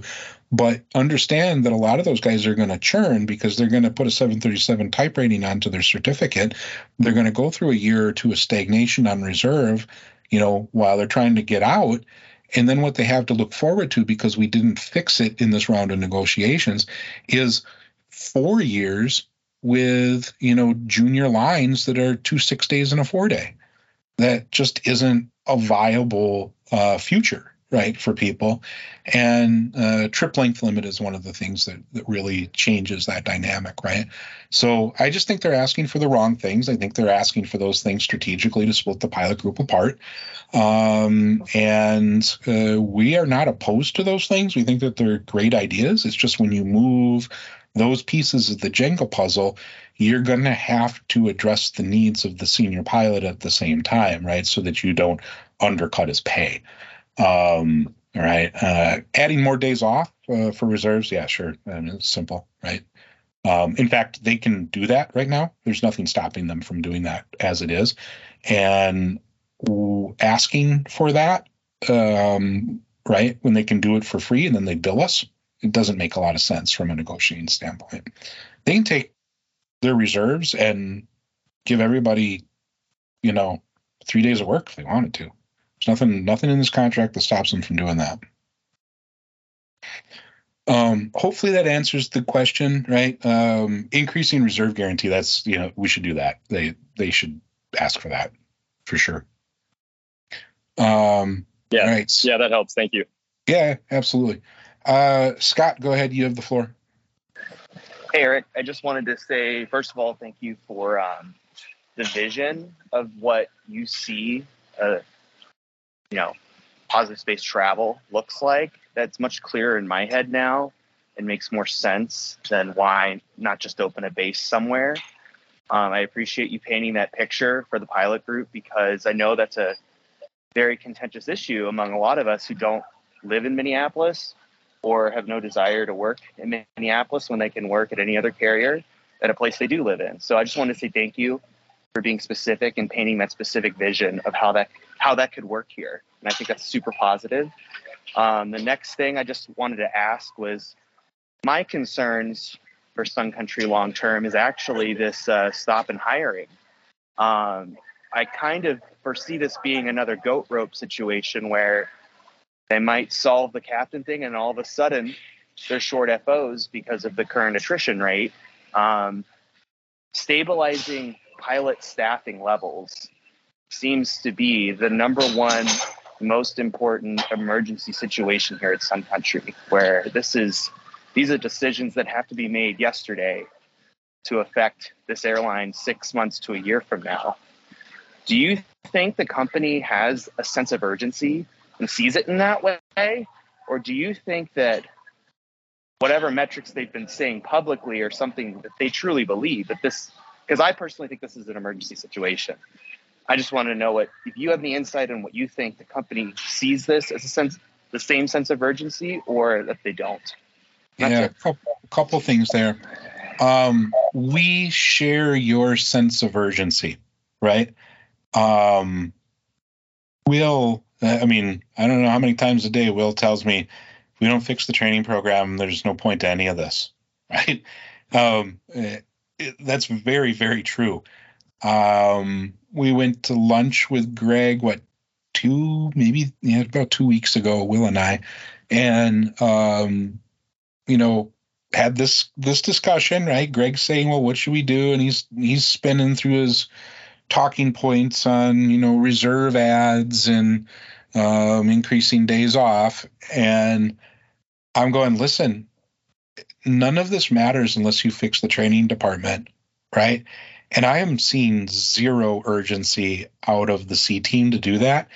Some of that may be, you know, posturing um, because they have cut us out of everything. The strategy of mitigation and marginalization has us at the point where we aren't able to help, right? Um, much less suggest ideas.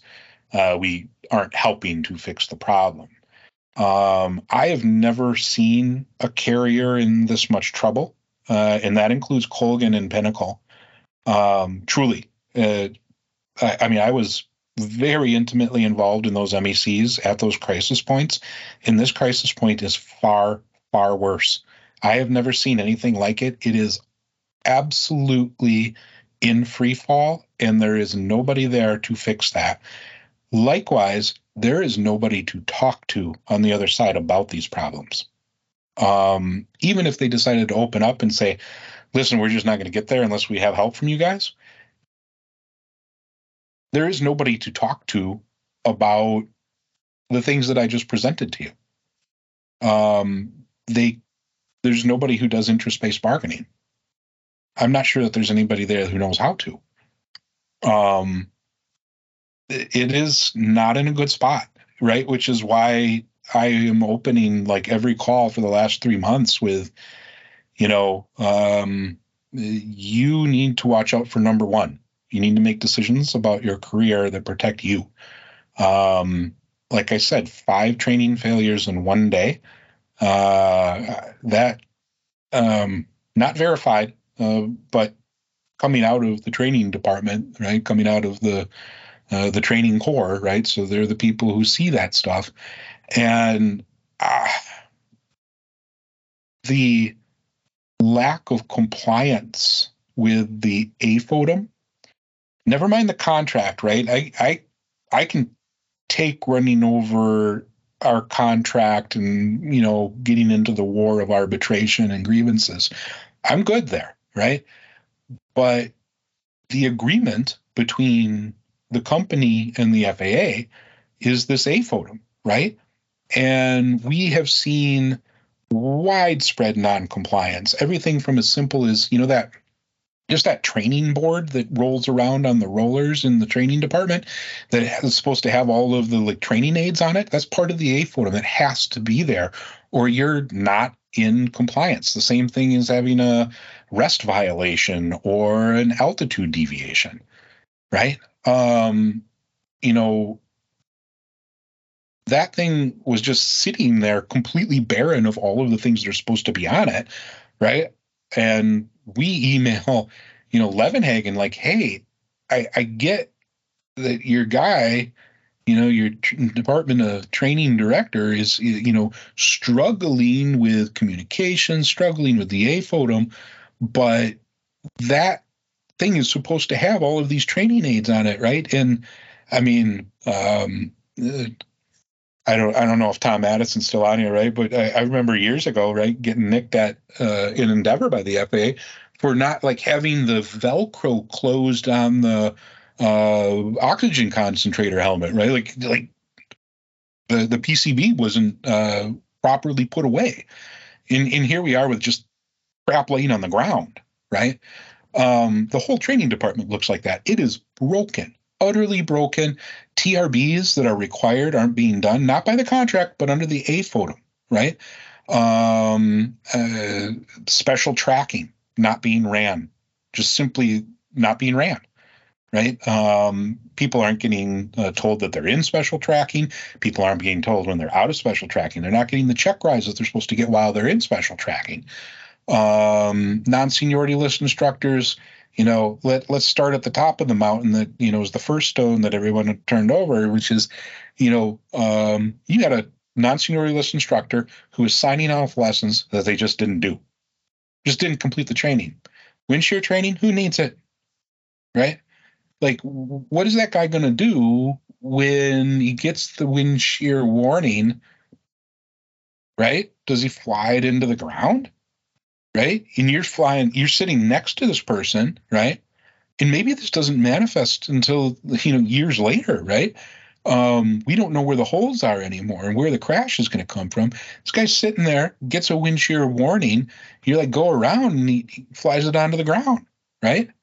Because he's never been trained, doesn't know what to do. What do you do with your, you know, your training? How are you going to react? Right, the way that you were trained. Uh, we're we're not training. Um, there isn't an AQP program, right? All of that stuff. It's hugely problematic. And we've we've been talking about training as a problem for four or five years, right? And asked for the change, uh, you know, move Jesse out, just wasn't capable of doing the job. Right, new guy comes in. All of the problems of Jesse's era are now here and starting to manifest. I mean, there's widespread disqualifications of instructors. Right, the FAA has been pulling these guys in tranches. Um, what happened there, right, is that they went from like one check ride for all of your certifications, right? Someone like uh, um, uh, Kyle Cook would have, you know, I think nine or 13 different certifications as an APD that they're carrying, right? Um, and that was all done through one check ride. Uh, Jesse changed that for some reason in the AFODM to a separate check ride for each qualification. So now this guy has to go out and do, you know, nine check rides per year um, that was never, you know, there's no change process for anything, right? Our contract or the AFODM or anything else. So changes are made, and that's never carried through to the scheduler, right? So the schedulers never bothered to change the way that they were scheduling people's check rides, and probably most of the training department uh, was disqualified, right? And they've been pulling guys in tranches of like four or five. In the normal path here, right, for the FAA is that anybody who that instructor touched is now invalid. They get pulled from the line and they get retrained. But my sense is is that that's so widespread of a problem that they are unwilling uh, to shut the airline down, right? And I I don't know when they start to do what they would do at other properties, right? Likewise, the FAA is making moves to change out um, uh, some of the people that have been here for a long time, right? And I don't know if that's just you know exhaustion on the part of you know the guy who's been here for a long time, just dealing with the insanity of it, or if um, you know the FAA has decided, hey, we need to get in front of this thing because we have a big liability on our hands with Sun Country, and we need to change out who is uh, you know regulating this place, right? Um, that's a little unclear to me. You know, um, on the upside, the FAA is talking to us, right? Where the company has gone completely dark and is doing, you know, their mitigation to marginalization strategy. Um, the FAA has stepped up and said, "Hey, we want to start talking to you because we can't see, right? Because they're also getting the mitigation and marginalization strategy, and nobody's talking to them." Right? So they want to talk to us about what the issues and problems are, and that's been a really good path and a very healthy path. Um, but they're a little bit limited too in what they can do, um, as are we, right? So we'll, we'll kind of partner up and try and fix it some, right? But no, I am not seeing a sense of urgency. I don't actually know if there is a acknowledgement of how bad that problem is. Um, there certainly isn't a plan to fix it. I haven't seen a plan to fix it. I've seen some some urgency right out of people who understand training out of Houghton or um, uh, you know, yeah, it's a problem. We got to fix it. But I mean, Will and I met with him right after he came on property. We said your training department is broken and needs help, right? And the answer was, hey, that's going to take me 18 months uh, because I got to redo the whole thing. And yeah, I know it's it's not right. It's, it's not AQP. It doesn't look right. It doesn't feel right. It's not the right thing. Um, so yeah, my uh, my take on it is there isn't a plan. There isn't uh, you know a sense of urgency. I think they know that there's a problem. I think they know that training is hindering their growth. It's a it's a constraint, right? But understanding how deep and wide that problem is and what's going to take to to fix it, I'm not seeing that sense of urgency. Um, yeah. Okay. Okay. Thank you yeah, uh, and, for your candidacy. Go ahead, Will. Oh no, I was just going to say, you know, like Eric said, Scott, we we talked to them at lunch three weeks ago, and that your number one problem is training, and that's where you need to put all your efforts. You have to fix that because there's no point in hiring people if you can't get them through training, and people are going to leave. Um, two weeks ago, we sent them an email um, basically asking to cease and desist from using non-seniorless instructors uh, because they couldn't prove that they had met the qualifications. Um, we were talking to Joe that night after that email went out, um, and um, he basically acknowledged, yeah, we need to get somebody from ALPA in to sit with training um, and get them on the on on the right path, and that he was going to do that. That's been two weeks. We haven't heard anything from them. Last week, we um, just asked flat out, "Do you want to talk about um, solving upgrades?" Right, and this was Eric Levenhagen, and what we were told was midterms are coming up. What that tells me is that they are not going to engage um, with ALPA in in anything uh, unless they are actually required to do it contractually, which means midterms and grievance and what they're doing with PBS. And what that means going forward, just for longer term, is uh, midterms are over and they are not going to talk to us until it's time for Section 6 to open up, um, which is 18 months to two years down the road. But when we talk about make good decisions, um, that's the environment that we're in. That may change, but that's where we're at right now that's what we mean by looking out for number one. Yeah, it is. That's exactly what we mean. Um, uh, you know, the um, the conversation at that lunch, right, where they're talking about solving their upgrade problem, and we're like, your training department's in free fall. No, nothing matters, right? Like you can solve your upgrade problem if you want to, but I mean, till you solve that training problem, uh, your airline's not going to grow. So I don't know what your point is, right? Um, I'm just kind of looking at that conversation in retrospect, and there was no no conversation started by them about how they were going to fix their training department at all. Just talking about upgrades. Yeah. Um, thank you for uh, all the candid uh, responses to that, and uh, I do have a follow up, and then I, I promise I'll be done. Yeah, um, you, had mentioned, you, you, had mentioned that someone on the board summarily uh, dismissed someone over the level of grievances that are here and said, you know, stop doing this, fix the grievance problem. Did I misunderstand that, or was that said? And has that yeah, changed so, anything? Uh, you know what we were told when the new uh, chairman of the board came on, right? Uh, Jennifer Vogel. Okay. Um, and just by the way of background, I think she was a lawyer at Continental. Um, I don't know if in labor or uh, what she really uh, specialized in, right? Could have been HR or something. But one way or another, she's the chair of our board. And um, what was passed on to me uh, by Levenhagen is that she has asked that the company get into compliance, right? Um, and that was in the context of contract compliance. Uh, I don't, you know, I don't know if that came along with, you know, your your compliance with the FAA needs to come along, right? Um, but contract compliance, right? Okay, that's that's really welcome. Let's let's do that, right? Um, I don't know, right? The other thing that's kind of come along with that is relationship. Uh, it was about two weeks ago. Um, uh, the company, all, all, everyone at the company, almost at the same time, started talking about relationship, right? And when I hear relationship, um, you know, I know that's not coming naturally out of the C team. It's probably coming out of the board. And because their strategy has been, we don't talk to you outside of, you know, really aggressive um, bargaining strategies, right? Uh, we just simply aren't going to converse with you at all uh, unless um, we have to.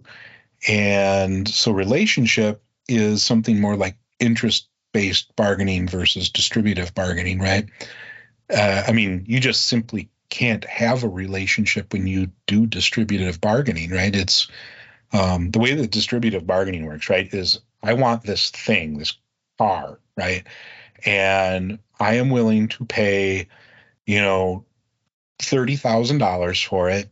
And um, I'd like to pay 28 and I pull out at, you know, 26.5 um or or you know 32 I, i'm just out so uh, they're uh, terrible example sorry um they they approach everything that they do with us that way. I mean, it's disciplined. I'll give you that.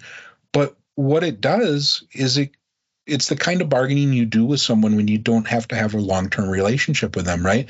So you walk onto the car lot and you beat the tar out of that person and you're willing to walk away and burn that relationship, right? Um, the problem is when you start to do that same strategy, which probably works great when you're negotiating with Amazon about, you know, flying airplanes or doing airplane financing, right? So there's experience on the other side that's telling them that behaving that way works out really well for them, and uh, you know, truly maybe they want to work with labor that way, but everyone else, right, who is doing well. Uh, at their company is really trying to work with labor to solve their productivity problem right? And that means you need to do interest-based bargaining and, and the big difference there is you know we talk to you about our problems you talk to us about your problems and then we try to create solutions that create added value right? Um, and if you can create added value that's where you get competitive advantage and the company does better and as a result management does better and we do better um, sticking to that distributive bargaining model is uh, pretty detrimental. Um, it's a super effective strategy for them, right? Mitigation, marginalization. All you get, right, is your arbitrations, right?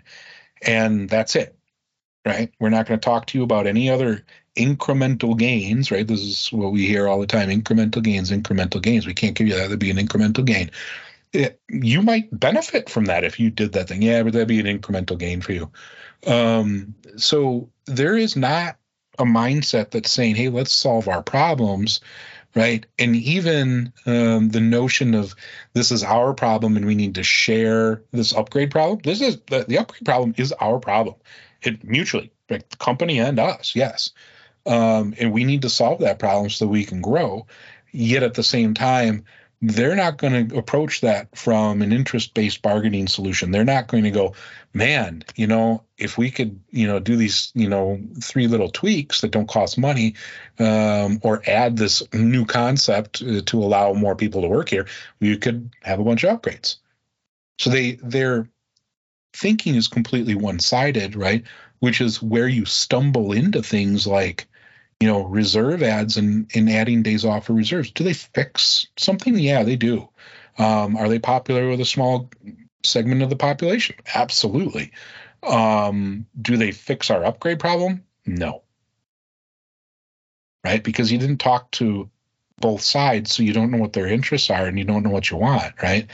And and this is 15 years ago, right? Uh, as a new grievance chair at Mesaba, and uh, Jane Schraft, our our ALPA lawyer at the time, said, you know, you you need to tell the other side what you want, right? That that whole like caging negotiations of like distributive bargaining, you, you can't do that. You got to tell them what you want, or you're never going to get it, right? And it makes all the sense in the world to me, right? Which is why I'm comfortable coming on here and broadcasting loudly and publicly what we want, right? We're not hiding behind the curtain, trying to trick them into, you know, agreeing to what what it is we want. It's right here, right? A lot easier, easier to create consensus, right? It's easier for the pilot group to look at it and go, man, that uh, that reserve ad thing sounds really great, but it maybe doesn't work for everybody, and there's a way to do it, right? That doesn't hurt anybody, and we should choose that path right? Because you don't get there, you know, on an island thinking alone. Um, it is our problem, but they don't have that mindset that they're gonna we're gonna get together and discuss things. They haven't done that. I mean, outside of OC, at all. And in fact, right after OC left, right, so January of 22, conversation was and this is, you know, Zillen and I uh, talking to Eric Levenhagen and Andy Papaleo right after the deal was done in December of 21. So January of 22, we're going to do the black and white, the black and white only, and no LOAs. Right.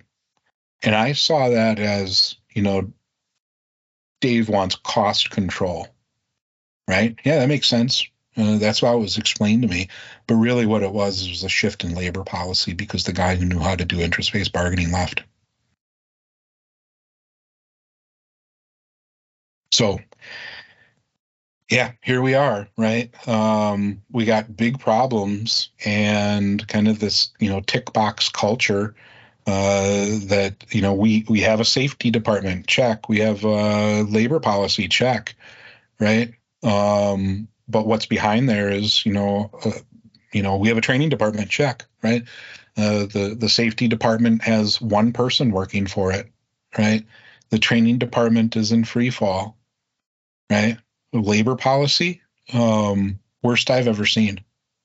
I mean, truly, better, better and easier dealing with Colgan, truly, and Pinnacle, right? I mean, uh, truly, dealing with Pinnacle uh, was far more productive. And somebody shot that guy in the gut in downtown Memphis. Yeah. Um, uh, Cody, uh, go ahead. You got the floor. Hey, going back to long trips, and this probably came up more than a year ago, but uh, did we ever address parking? You know, if somebody from Minneapolis took a trip that was more than 10 days, um, is there a solution for that? There isn't, and there's um, there isn't a solution to be negotiated there because it's the MAC Metropolitan Airport Commission's uh, limitation. Um, I mean, offered uh, solutions that we uh, came up with, and this is, I mean, years ago when they put that limitation in place, right? Was that um, the company would allow you to park in the building C parking lot and arrange for the, you know, shuttle, um, the van to kind of take you out to the gate. But I don't know how much of that they're actually doing at this point. I just I'm not tracking on it closely enough. But there isn't there is no way to negotiate for a longer duration there because the MAC has made it pretty clear they want those cars cleared out of there. Um, they don't want stuff sitting there for you know 20 30 days or whatever. Um, I think they have a safety concern there, right? Okay, thanks. Yeah. Yeah. Um, years ago they used to you know deb would come into the new hire classes and tell people you know give me leave me your keys if you're going out on a longer trip than than 10 days because i'll i'll move your car for you right? Um uh, we're maybe too big for that now but yeah. all right uh anyone else? A- anything at all?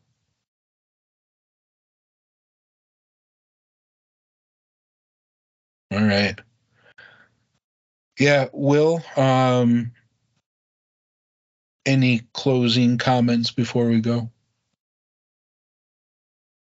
Uh, no, I mean, I think we covered a lot there. Um, you know, keep tuning into these Tuesdays at two. There's, um, you know, as Eric's pointed out, there's a lot to long trips and to what's coming up in negotiations, right?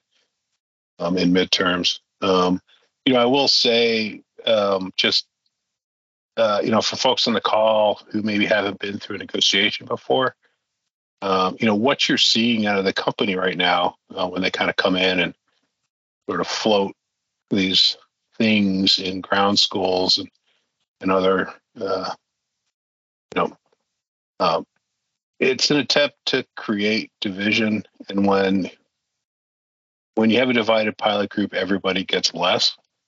And if they're talking to you, um, they are trying to pick your pocket. Make no mistake about that. Um, so, um, good answer as always. That's interesting. You should talk to talk to the union about that. That's my uh, that's my my final pitch for Tuesday at two. Yeah, that's right. And with that, just to dovetail in the you know what Will's saying there, right? Is uh, we have a we have a senior demographic at this airline, right? That um, has had a pretty rough go of a career with you know labor and the company and the failures, right? Um, uh, we um, we're very concerned about that group and making sure that they're uh, heard, right? Um, I, I I know the sentiment is sometimes different, but it is of significant concern and likewise uh, that the junior group's voice is heard right? And you look at this airline and about half of the airline's been here you know two years. Um, a lot of the people who are coming on property at the junior end of the spectrum haven't seen the stuff that the senior guys have seen right? The senior guys have seen the strategies and the plays and all of the bad behavior and they see it and they're like yeah that's that stuff again right? Um and they should be talking to the junior guys about what those plays are and how how the playbook works because it is nothing new. Um this is truly ford and harrison is the law firm that does you know labor relations for almost every uh, company out there uh, certainly, every single one I've ever worked with, right? Um, I mean, there's a, a, slew of Ford and Harrison lawyers that, that I've worked with over the years, and you know they go to you know strategy meetings the same way we do, right? Uh, they go to training, negotiations training, and all the rest. And so, you know, they're pulling the playbook, right? And that playbook is super damaging for them. I don't know why they continue to listen to it um, because you know who think this out for just a second, right? Who benefits when we go to war, right? Ford and Harrison, right? So doing distributive bargaining and being super aggressive, that the people that benefit from that are Ford and Harrison, right? And when companies say like Delta, right, got out of that rat trap and started to pay attention to labor, right? They this is what happened in that Northwest merger, right? Because their labor relations were so wrapped up in distributive bargaining that the company started to fall apart and failed. And um, then Delta, right, uh, kind of, well, what happened is Northwest management did a back backdoor takeover at Delta, right, and then bought Northwest. And uh, in that process, they were very, very keen to dumping the Northwest labor relations culture because it had become so toxic that the company failed. And same thing with Pinnacle, it had the same problem, right? Um, and uh, what occurred there, right, is the, the Delta management, which was the old Northwest management that had created the bad labor culture, went to like you know a management training school down in uh, in Atlanta and um, had a whole new vision for how they were going to have good labor relations. And they wrote this whole like rules of the road thing, right? So there's like this pamphlet that everybody who works at Delta gets, and it shifts the culture um, into something that's more functional. If you read through that, it's available online. You can go look at it, right? And it's it's all this stuff about um, treating people with respect, listening to them, right? Which is key to doing interest-based bargaining. And then um, we're going to follow through on our commitments as one of the basic tenets, right? Which is to say we're not going to agree to things and then not do them. It's a, to say we, uh, in order to succeed, need to partner with labor, hear them, and then follow through with uh, compliance because uh, and they got this totally right. right? It's, it's, like as soon as you start to deal with labor and um, make labor uh, happy, right? Because it doesn't take it really truly doesn't take much to fix these problems. Um, and, and money wise, on the scale of money that we're talking about, very small uh, investment. Yeah, you lose a little bit of your profit, but you know what? You can make tons and tons of money because now labor is working with you and everybody's rowing in the same direction, right? And you know, OC got that, um, you know, both from an ALPA side and from a, a lessons learned at Delta side and you know came in here worked really well with labor achieved a bunch of stuff and uh, you know now that that culture's gone. And uh, you really you have to have someone who knows how to do interest-based bargaining who understands that you know um, the best way to frankly the best way to marginalize labor is to make sure that labor's happy and move on because you got a really big business to run that's worth a lot a lot of money or you can just kind of go into a you know a hole pretend the problems don't exist and let the whole thing rot from the inside which is what killed northwest and we're well on our way. Um, uh, this this place is doing great financially. It has a really really bright future. If it can get out of its own way uh, start to work with labor and you know find a, a team that can do you know, basic interest-based bargaining um, so that they can get what they want. Right? They need to ask for what they want so we can give it to them, or we can point out why you shouldn't ask for that because it's going to hurt you. But none of that conversation happens right now. Yeah, sorry. Um, you guys have done uh, really well sticking with me for you know two hours. Uh, the rest of the seminar uh, sessions, uh, they are deep dives into uh, you know all of these aspects of um, uh, midterm bargaining and how we're positioned for Section Six coming up. So, um, you know, tune in, listen to the the deep dive. I appreciate you guys having the patience to sit through it. Please go talk to people about it. Um, it's really important that the pilot group has some knowledge here and can start to uh, start to uh, be conversational in what their negotiating situation is. All right, with that, I'm going to wrap up the call. Thanks, everybody. Uh, take care. Bye bye.